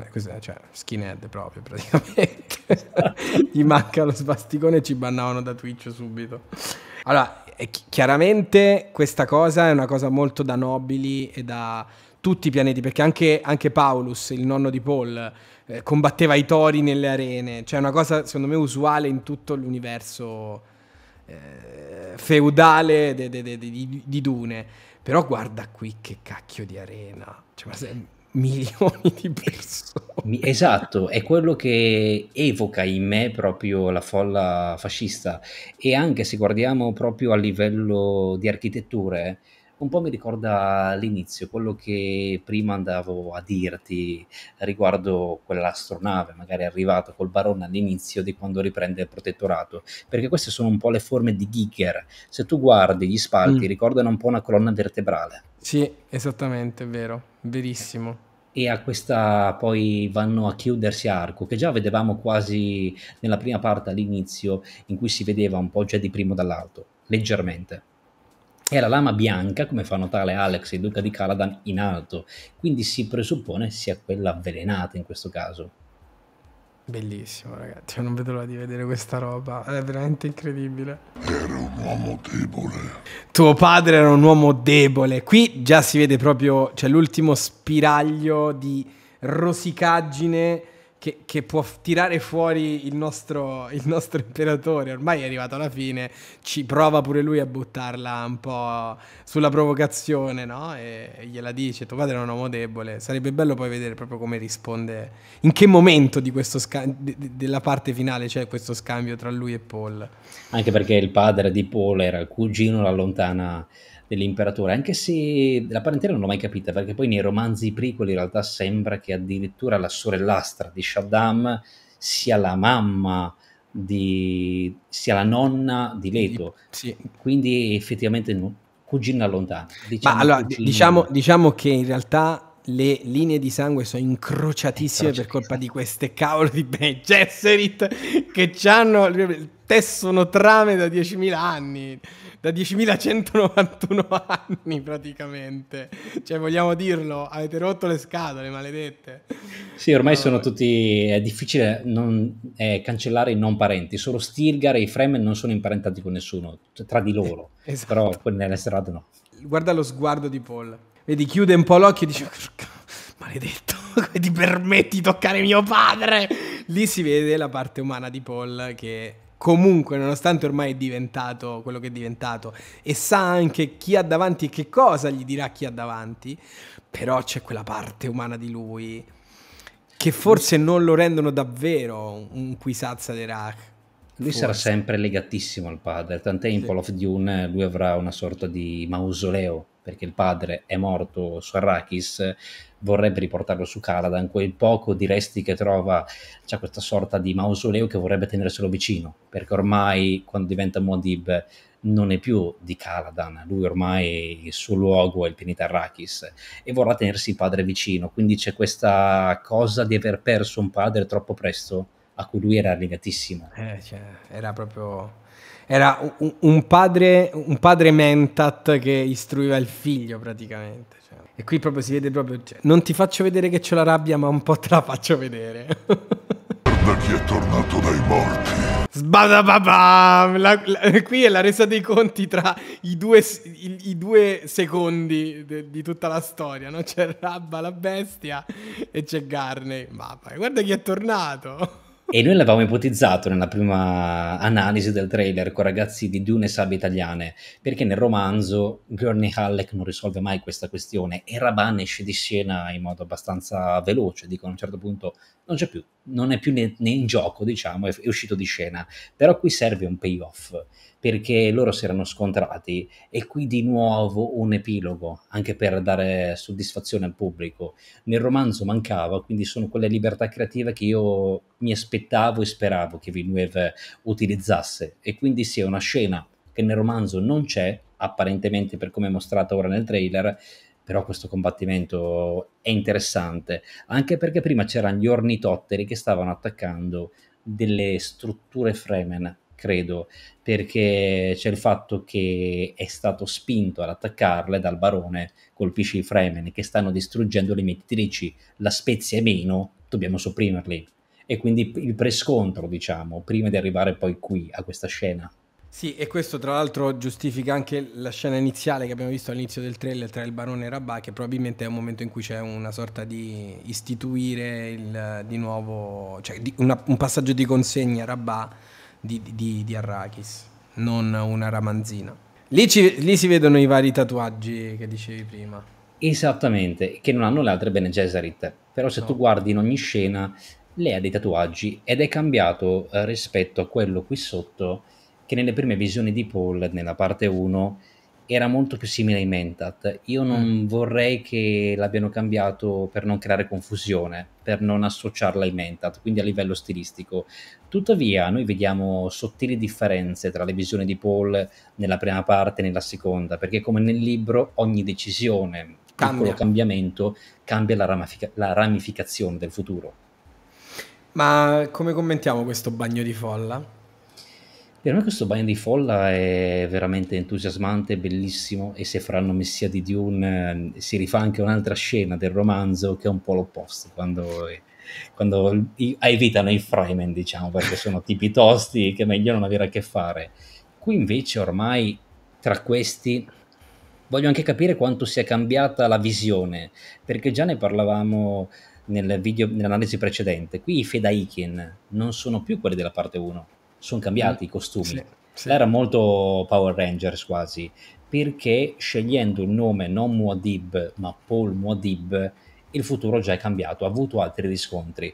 Quindi sono un gruppo che lo sta venerando, che lo ha riconosciuto in questo momento, sono pronti a seguirlo ovunque, a morire per lui. Sono, tra questi ci sono i Fedaiki, non tutti, ma gran parte quelli, e vediamo i Fremen quanti sono. Cioè questa qui è la prima volta che veramente i Fremen sembrano granelli di sabbia mm. e l'unico al centro più importante che vediamo leggermente è Paul, che è al centro dell'universo. E tra l'altro, mo vabbè, io perché voglio vedere proprio i simbolismi ovunque su qualsiasi cosa, ma è mera, mera, lo dico proprio come premessa, speculazione. A me c'è questa forma che in realtà è un occhio, è l'occhio, è l'occhio di, del Quisazza de Rach che può guardare dove le Bene Gesserit non guardano. E questa sembrerebbe Lady Jessica quasi, una Lady Jessica, però potrebbe non essere tranquillamente un, una normalissima frame, però ha un colore diverso che lo sta guardando nell'occhio. No, vabbè, io ci leggo mille, mille, mille cose. Mille no, no, l'occhio comunque è molto richiamato in tutto, anche di una parte 1, quindi per me sono studiate queste cose proprio nel dettaglio e l'occhio secondo me in questo caso c'è perfettamente, che sarebbe anche un po' come la bocca del verme che richiamava un'iride. Mm. Eh, ragazzi. Io, io sto amando Villeneuve. Io no, cioè, ci sono, ho, ho letto mh, nei vari forum, uh, su Facebook, tanti commenti, ah è molto sopravvalutato Villeneuve. Invece io credo che lui stia facendo un grandissimo tributo a questa saga. Cioè proprio si vede nell'amore che ci mette nel mostrare queste immagini che sono, in realtà sono gratuite. Cioè mettere questi dettagli è completamente gratuito, non, ha, no, non cambia nulla e in alcuni casi potrebbe veramente rallentare un po', però lui lo fa lo stesso e ci scommette, ma per una forma di rispetto nei confronti della storia.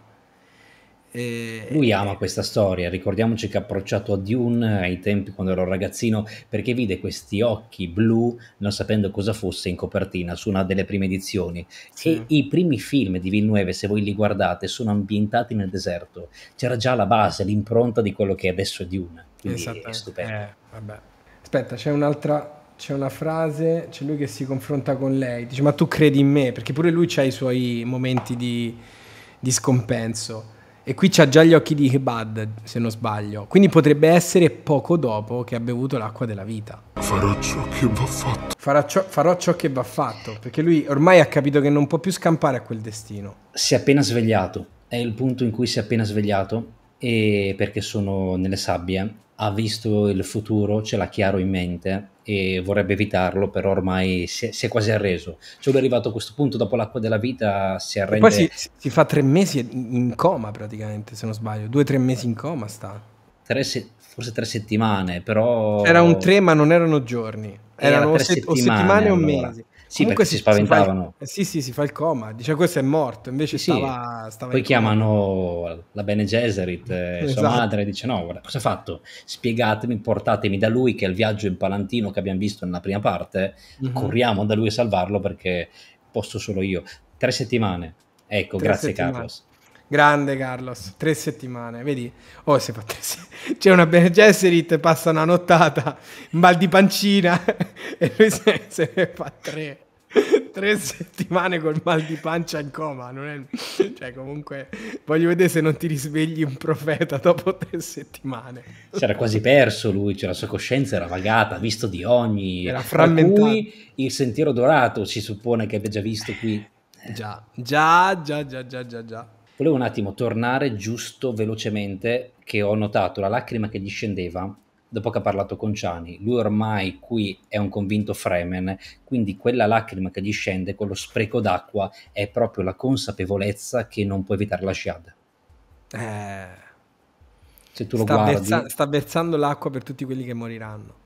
Esatto, bravissimo. La, la, grande quindi... compassione che lui sviluppa poi diventando il Quisazza Derach. Quindi questo è esattamente dopo l'acqua della vita. Sì, sì, sì, sì, sì. sì. Anzi, durante l'acqua della vita forse gli lacrimano il sangue proprio dagli occhi, gli esce. se non sbaglio. Naso, occhi, perde un po' di sangue da tutte le parti. sì, che già anche Jessica nel primo trailer si vede che gli esce dal naso, quindi sì, penso anche sì. Paul, poverino, farà la stessa fine. Eh. Ecco, qui tu dicevi la frase non c'è speranza e Alex nel gruppo abbonati già me l'aveva detto. In inglese dice questa non è speranza, che è un po' diverso perché mm. effettivamente non è che lui sta dando qualcosa che è una speranza per il Fremen, cioè il futuro ormai è già scritto, lo ha visto, è più una vendetta, non c'è speranza, è, è strana come risposta. È, ri- è riduttivo, è riduttivo. Non è speranza questa, è diverso, ha un significato più profondo. È più profondo perché c'è tutto quello che lui sa, cioè lui non, non, non può più sperare in qualcosa, lui vede già quello che è, sarà. Bravissimo. Eh, quindi cosa dobbiamo sperare? Semmai dobbiamo disperarci. Esatto. Infatti è disperato, è una rabbia disperata in questa espressione.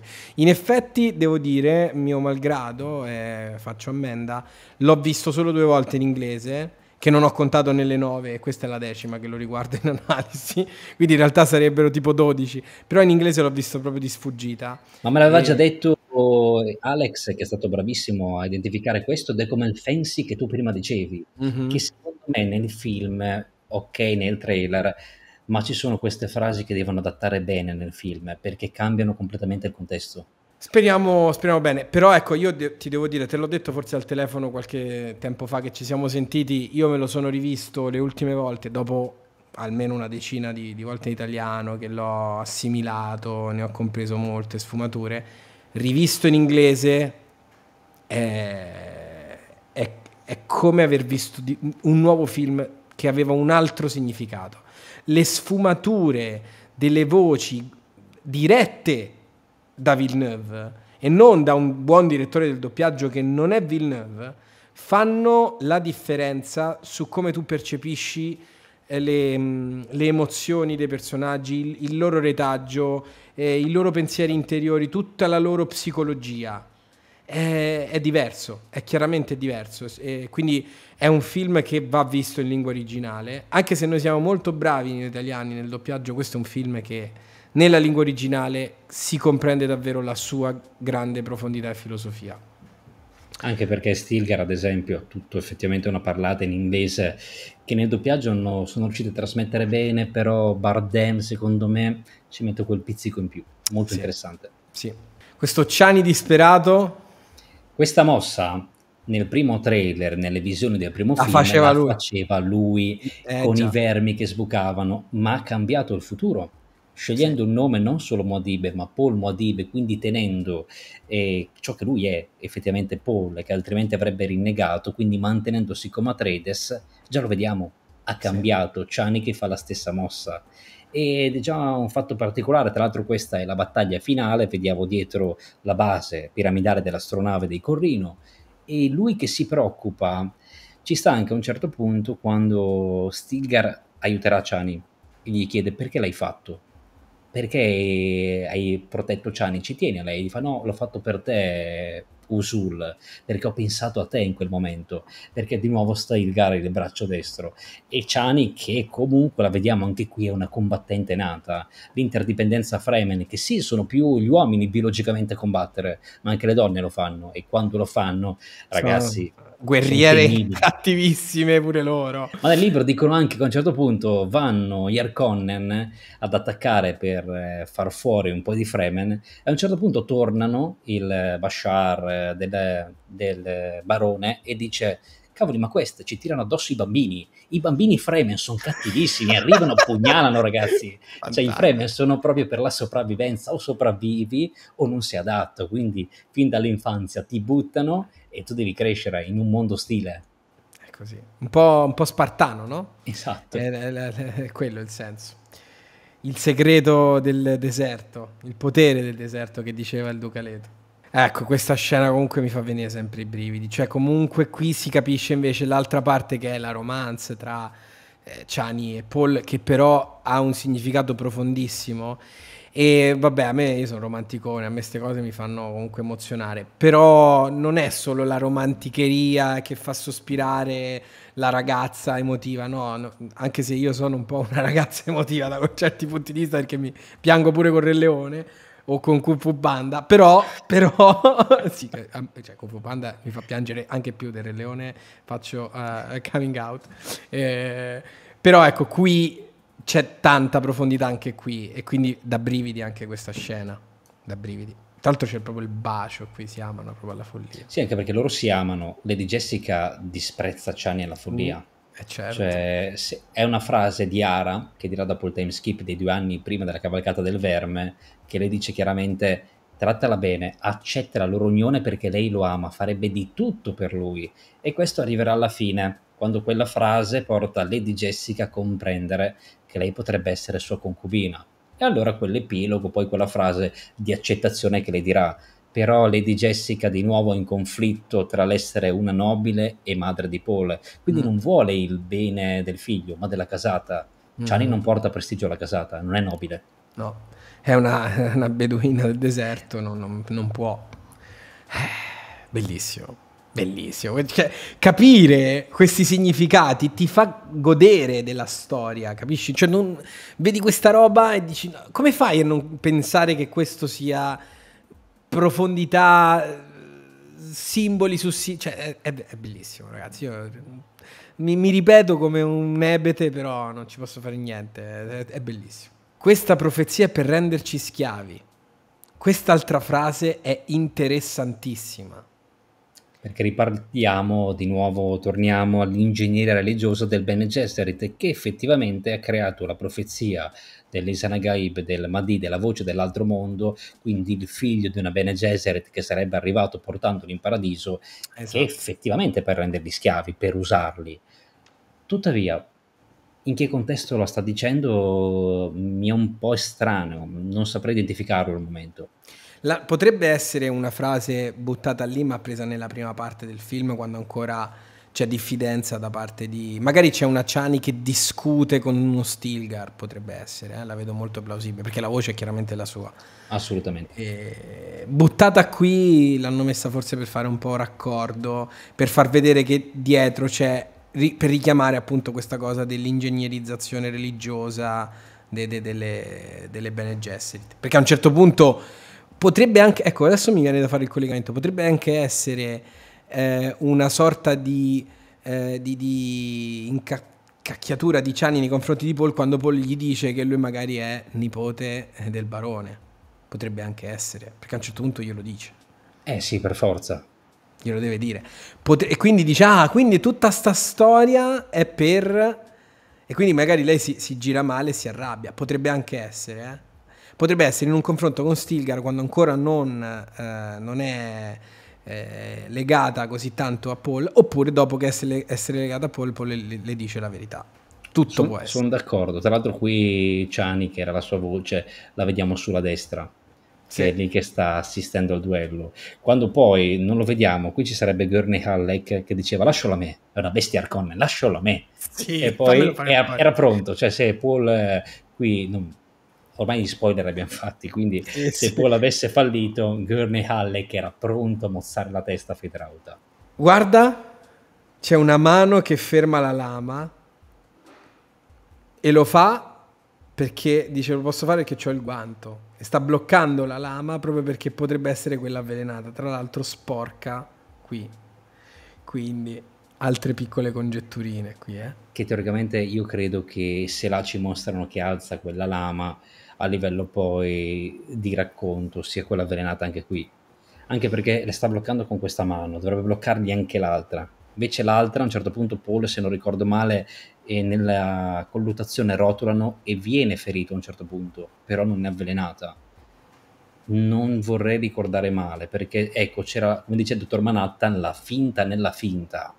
E Diciamo che Herbert, per quanto sia bravo a livello antropologico, culturale, psicologico, nei combattimenti non è mai molto chiaro. Le scene d'azione vanno sempre un po' interpretate. Mm, sì. quindi... Non è bravo a raccontare mm, lettera- letteralmente le, le, le scene di combattimento. Esatto, quindi non ricordo bene, perché non ce l'ho bene come immagine impressa a causa poi della narrazione, se lui in quel rotolio che si crea viene ferito dalla lama però non avvelenata. Mm. Sarà bello vederlo questo combattimento perché questa è la parte proprio l'epilogo finale. Qui. Tra l'altro che si sta svolgendo al tramonto, il tramonto di un impero e alla fine ci sarà l'alba di un nuovo impero, di un nuovo imperatore. Wow. È la Questo... scelta uguale di colori e luce come la prima parte, che Bellissimo. lui alla fine nasce come Muad'Dib con l'alba di un nuovo giorno. Mamma mia. Mamma mia che cosa mi hai detto. Qui abbiamo un tasto F4 basito di, di, di Gianni. Qui gli sceneggiatori di Boris sarebbero andati a nozze. E lui dice: Non è una profezia. Ah, ecco, questo è. Il... Eh, vedi, allora no, si confrontava con lei. Lei gli dice incavolata, ma quindi tutta la storia dice: No, non è una profezia, è una storia che abbiamo costruito. E poi l'abbraccia gli dice: Mi dispiace che tu ti devi vivere sta roba. Eh, per via di una storia che hanno inventato le Bene Gesserit per creare uno come me. Però tant'è, ormai stiamo qua, siamo in ballo, dobbiamo ballare. sì, è vero. Sì, sì, no, ci sta come, come collegamento logico. Condivido. Quindi non, non, stava discutendo con, con uh, un, uno Stilgar, evidentemente. Ma qui ecco, perché Stilgar è tutto insanguinato? Allora, ci sono anche Shishakli, quella di prima, che a un certo punto nel precedente trailer la vediamo in mezzo a un attacco dei, dei soldati del barone e lo facevano, veniva descritto che loro vanno perché Leto muore in uno di questi attacchi. Io credo che un Sitch sia stato attaccato, Sisakli è stata catturata e uccisa, Stilgar è rimasto ferito ma è riuscito a scappare perché i Naib sì, non mi prenderanno mai vivo, vero, vero. è il loro giuramento. Quindi è tornato e lui crede, ormai qui è il fedele, crede in eh, Muad'Dib che forse la scena all'esterno che vediamo prima che uccideva qualche soldato anche nel primo trailer magari è arrivato è riuscito a salvare Stilgar a portarlo via io credo che siano mm, quelle piccole fasi che nel romanzo sono citate come dialoghi mm-hmm. quindi è successo Paul magari ha avuto la visione qui magari invece le parole di azione l'hanno messe allora, io te l'ho detto prima. Mo... No, no, condivido, però io quando l'hai fatto andare, io ti ho fatto un piccolo cenno perché l'ho notato e hai ragione, dillo pure perché hai ragione. A me pare, poi dobbiamo vedere bene, perché io nell'inglese era l'unica cosa che ho notato nella versione inglese, che qui usa una voce diversa. Potrebbe aver usato la voce per fomentare ancora di più i Fremen. Potrebbe, potrebbe essere una cosa proprio volontaria di, di Paul eh, per eh, chiaramente alzare il morale prima della battaglia. E si sente proprio un tono di voce diverso. Ora, noi lo sentiamo diverso perché c'è anche la differenza tra il doppiaggio italiano e la voce originale, però anche nella versione in inglese usa una voce diversa è più gutturale se la senti, no? No, no, condivido che è proprio quella che si sente della voce anche adesso nel doppiaggio, nella prima parte. E mi piace molto che sia in questa fase, che prima abbiamo visto in un frame, come dice Alex, Stilgar con il Chris che sta urlando, che ormai crede, ormai è un fanatico, ormai è pronto a buttarsi per Paul Muad'Dib Atreides, questo cambio di nome che ha cambiato un po' gli eventi e quindi ha generato qualcosa di diverso, ma qui l'hanno messo sulla, sulla rupe dei re, per citare il Re Leone che prima si era citato. Sì.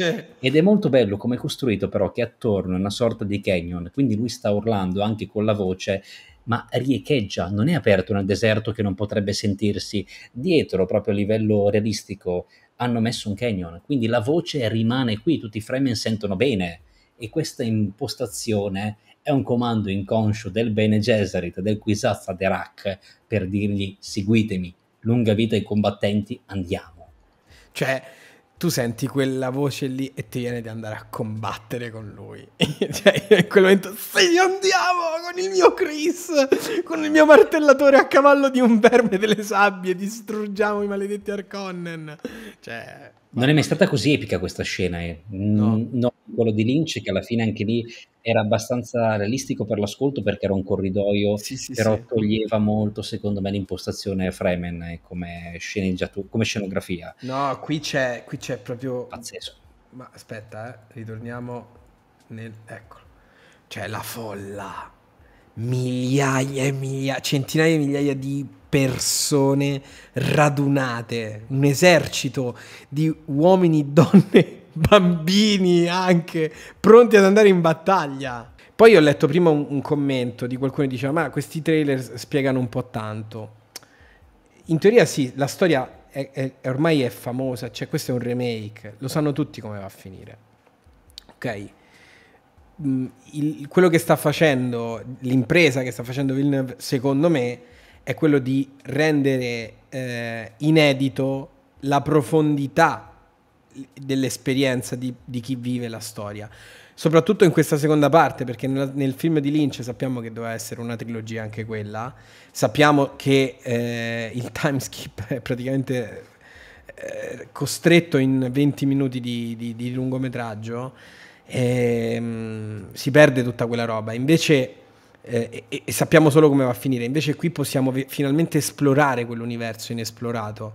E questo è il bello. Cioè, quello che ha fatto Villeneuve è stato preparare il terreno per en- finalmente andare su Arrakis e vivere su Arrakis l- l- l- questa epica fantastica di questo personaggio che è Paul Atreides.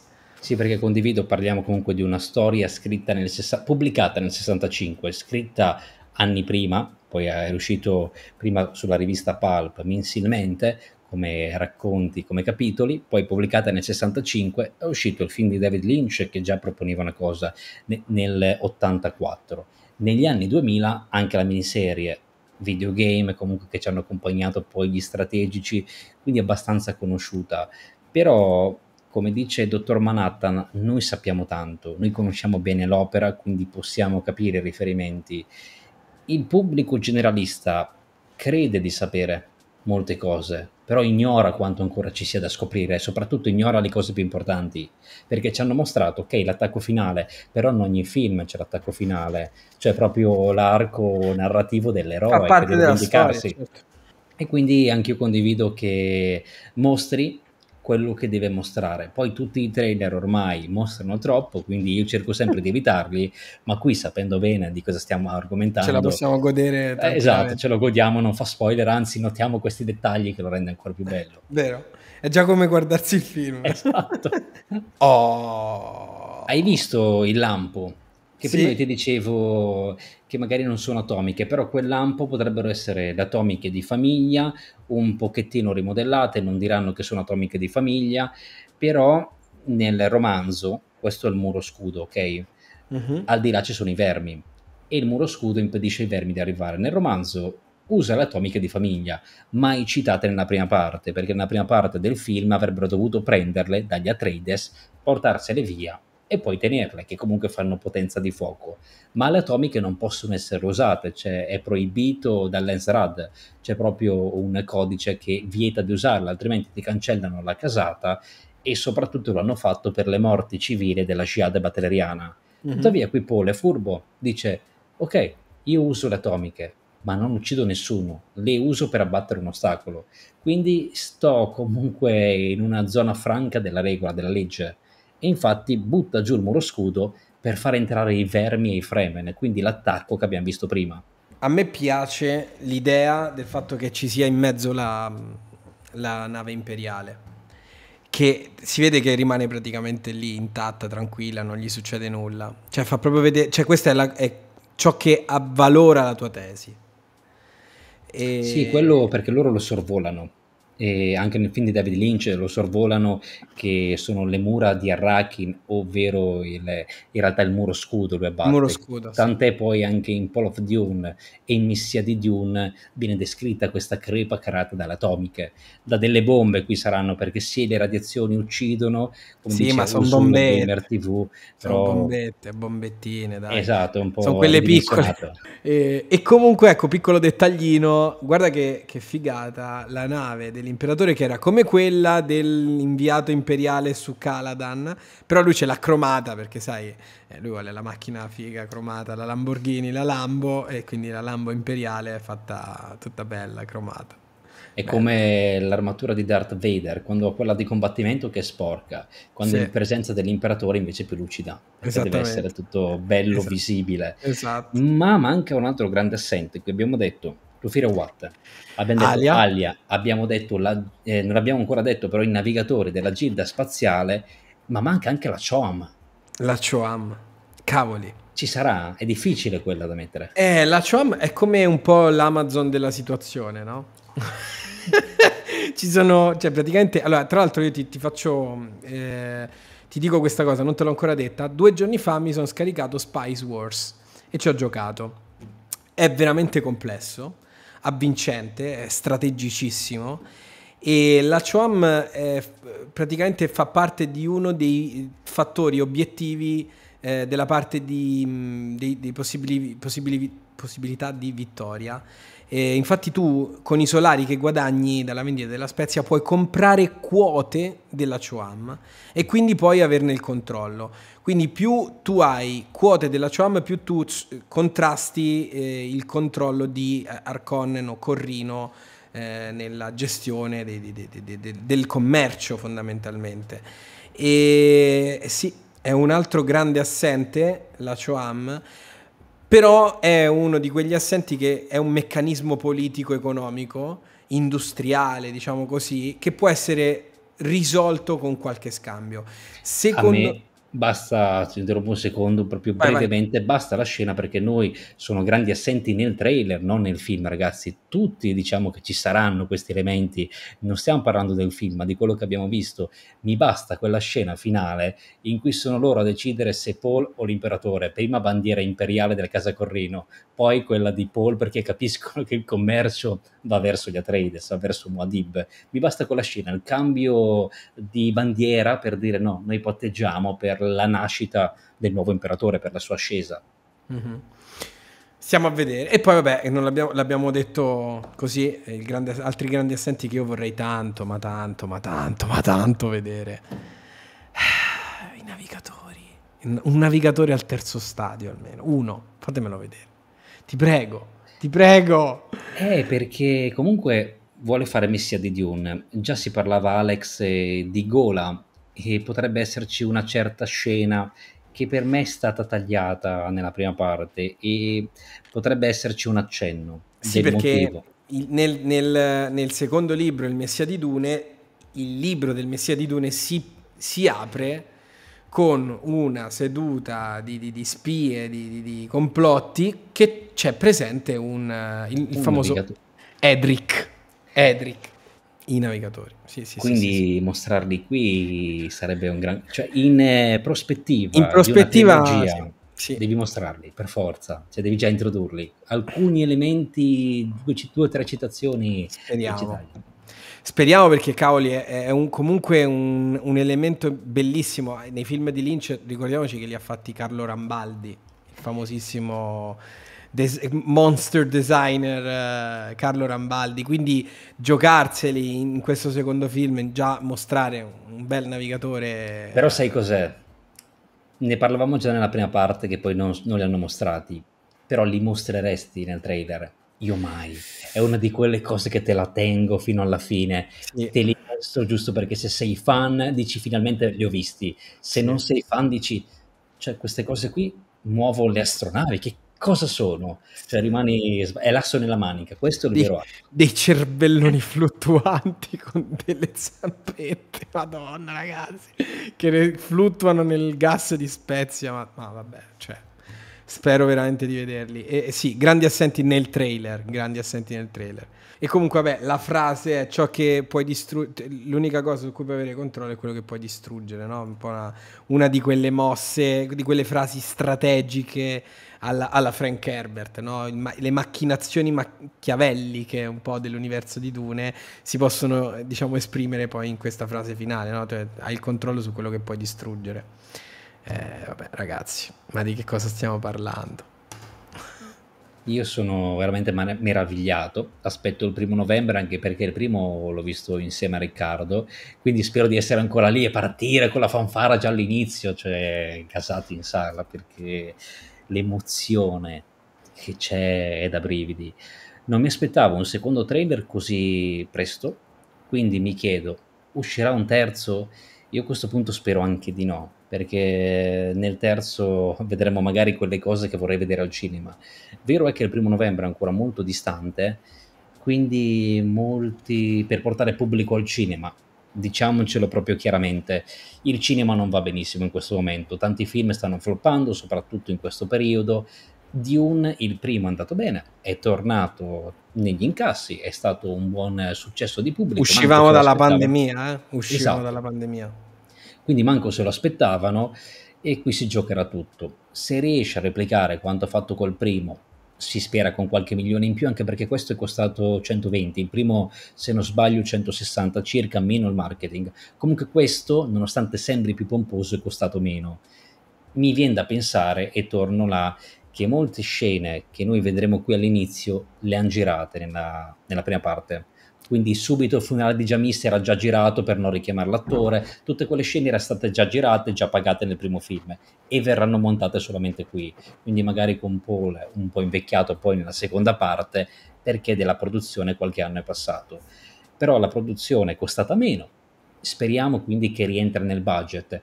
Un film di 100 milioni, 120 più marketing, in pari ci arriva, quindi in pari ci arriva. In Francia Dune va molto bene, in Sudafrica va bene, negli Stati Uniti comunque si è ritagliato la sua fetta di pubblico, in Italia si è preso, si è preso 6 Oscar comunque. Eh. Sei, esatto, eh, quindi già c'è eh, la Numea. Non è, non è un, cioè, un film che ti fa 6 Oscar, comunque è un film che è andato bene. E anche in Italia si è fatto i suoi 5 milioni, che per un film di fantascienza così pura che è un titolo che per gli italiani, sì, Dune, qualcuno te lo conosce, altri che cos'è? Cioè sono arrivati ad approcciare a leggere il romanzo soltanto dopo il film. Quindi 5 milioni, un film abbastanza lento, molto da capire, da rimanere concentrati, vuol dire comunque secondo me in Italia un gran successo. Che ti devo dire? Io, io, sono ben speranzoso, poi mi fido, mi fido, di Villeneuve, nel senso che Villeneuve non mi sta mai deludendo. Da t- tutti gli ultimi film che ha fatto si è comportato egregiamente, egregiamente. Che ti devo dire? Che ti devo dire? Abbiamo un Jedi primo senza colori. Abbiamo un Arrakis più sabbioso che mai Abbiamo un, un pianeta di, di, di, Casa Corrino, il pianeta Kaitan, bello, verde e lussureggiante, dei personaggi con dei background incredibili, sia dal punto di vista attoriale che di psicologia, promettono molto bene. Sarà un film che farà, farà un, una bella storia, secondo me, nel cinema insieme pronti. Assolutamente, eh, cioè... sì, sì, no, io sono già pronto per essere in sala insieme a te. E volevo rispondere giusto alle ultime. Tra l'altro, Vai. Titan sarà sempre soleggiato e verdeggiante perché c'è ingegneria climatica. In quel caso hanno i satelliti esatto. per mantenere perfettamente il clima così. Il film, quanto potrebbe durare, ne parlavamo prima io e Riccardo. Secondo me, per le cose che ha da dire, circa 2 ore e 45 quella sarebbe un po' più lungo della prima parte, non troppo per arrivare alle tre ore, perché ormai uno tre ore non te lo guarda il film. Non siamo più nel periodo anni 2000 che, oh, Signore di Anelli, eccetera. Cloud Atlas già fece il passo più lungo della gamba superare le due e mezza ormai diventa un rischio, quindi 2 ore 40, 2 ore 45 come Blade Runner 2049 per me è azzeccato. Speriamo quindi di sapere meglio. Ma perché, perché Villeneuve, Villeneuve, comunque riesce a giocarsela bene, cioè ci sono mh, film che seguono diciamo i soliti pattern, che se vai oltre una certa durata eh, scadono, ti sei già stufato. Questi film qui sono molto più preparatori, c'è tanta premessa che però presagisce un epilogo importante, quindi riescono a tenerti molto sul pezzo. E quindi, e, e, al di là di tutto, Villeneuve ci riesce bene sempre con questi film lungoni, ok? Un po' come i vermoni delle sabbie. E quindi, quindi secondo me non ci peserà. Perlomeno io mi ricordo tutte le volte al cinema eh, perché voglio ricordare, sono andato tipo tre volte, sì, e tutte le volte io, ma non mi sono parse due ore e mezza, cioè sembrava, molto, cioè, sembrava meno.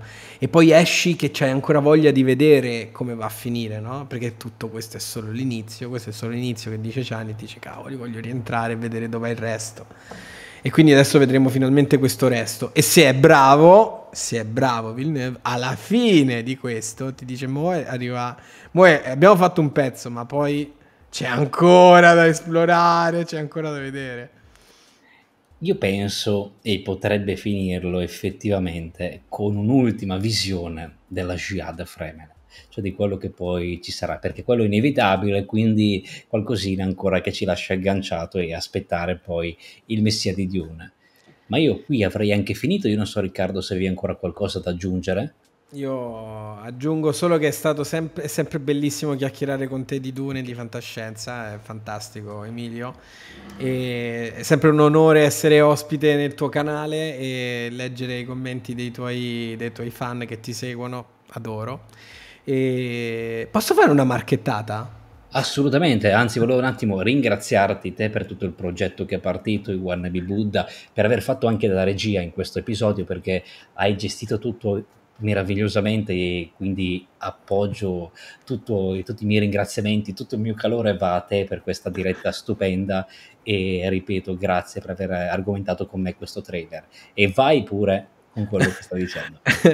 con Luca ultimamente ci stiamo dedicando molto a seguire una community di quale poi io sono diventato gestore che si chiama Arena Flame Forum. In passato hai giocato anche tu dentro Arena, adesso si sta rinnovando tutta, stiamo facendo nuovi format, nuovi contenuti e quindi Arena Flame Forum Official su Facebook se volete venirci a trovare e a dibattere in maniera accesa e flammona su tutto. Anche su Dune c'è stato bella, un bello scambio ultimamente su Dune. Ah, me lo sono perso, però sì, tornerò ma, a vederlo. È sommerso da tanti altri dibattiti, un po' di tutto, dalla politica al gossip, però c'è anche film, fantascienza, tanti, tanti esperti di cinema che chiacchierano, quindi c'è, c'è, c'è la ciccia. Provvederemo allora poi in descrizione a mettervi il link sia dei Wannabe Buddha che dell'Arena Flame, quindi avrete tutto poi portata di mano, portata di click. Ma io ringrazio ancora Riccardo per questa bellissima serata passata insieme, ringrazio gli abbonati, ringrazio voi che avete seguito e commentato perché ci avete accompagnato di nuovo in questa magica avventura su Arrakis. Miei fedaikin, io vi abbraccio tutti quanti e vi aspettiamo il prima possibile, al prossimo annuncio direi. Un saluto ai fedaikin, ai Fremen direi a questo e punto a lunga, vi- lunga, vita ai combattenti. Lunga vita ai combattenti. Lunga vita. lunga vita ai combattenti. Muad'Dib.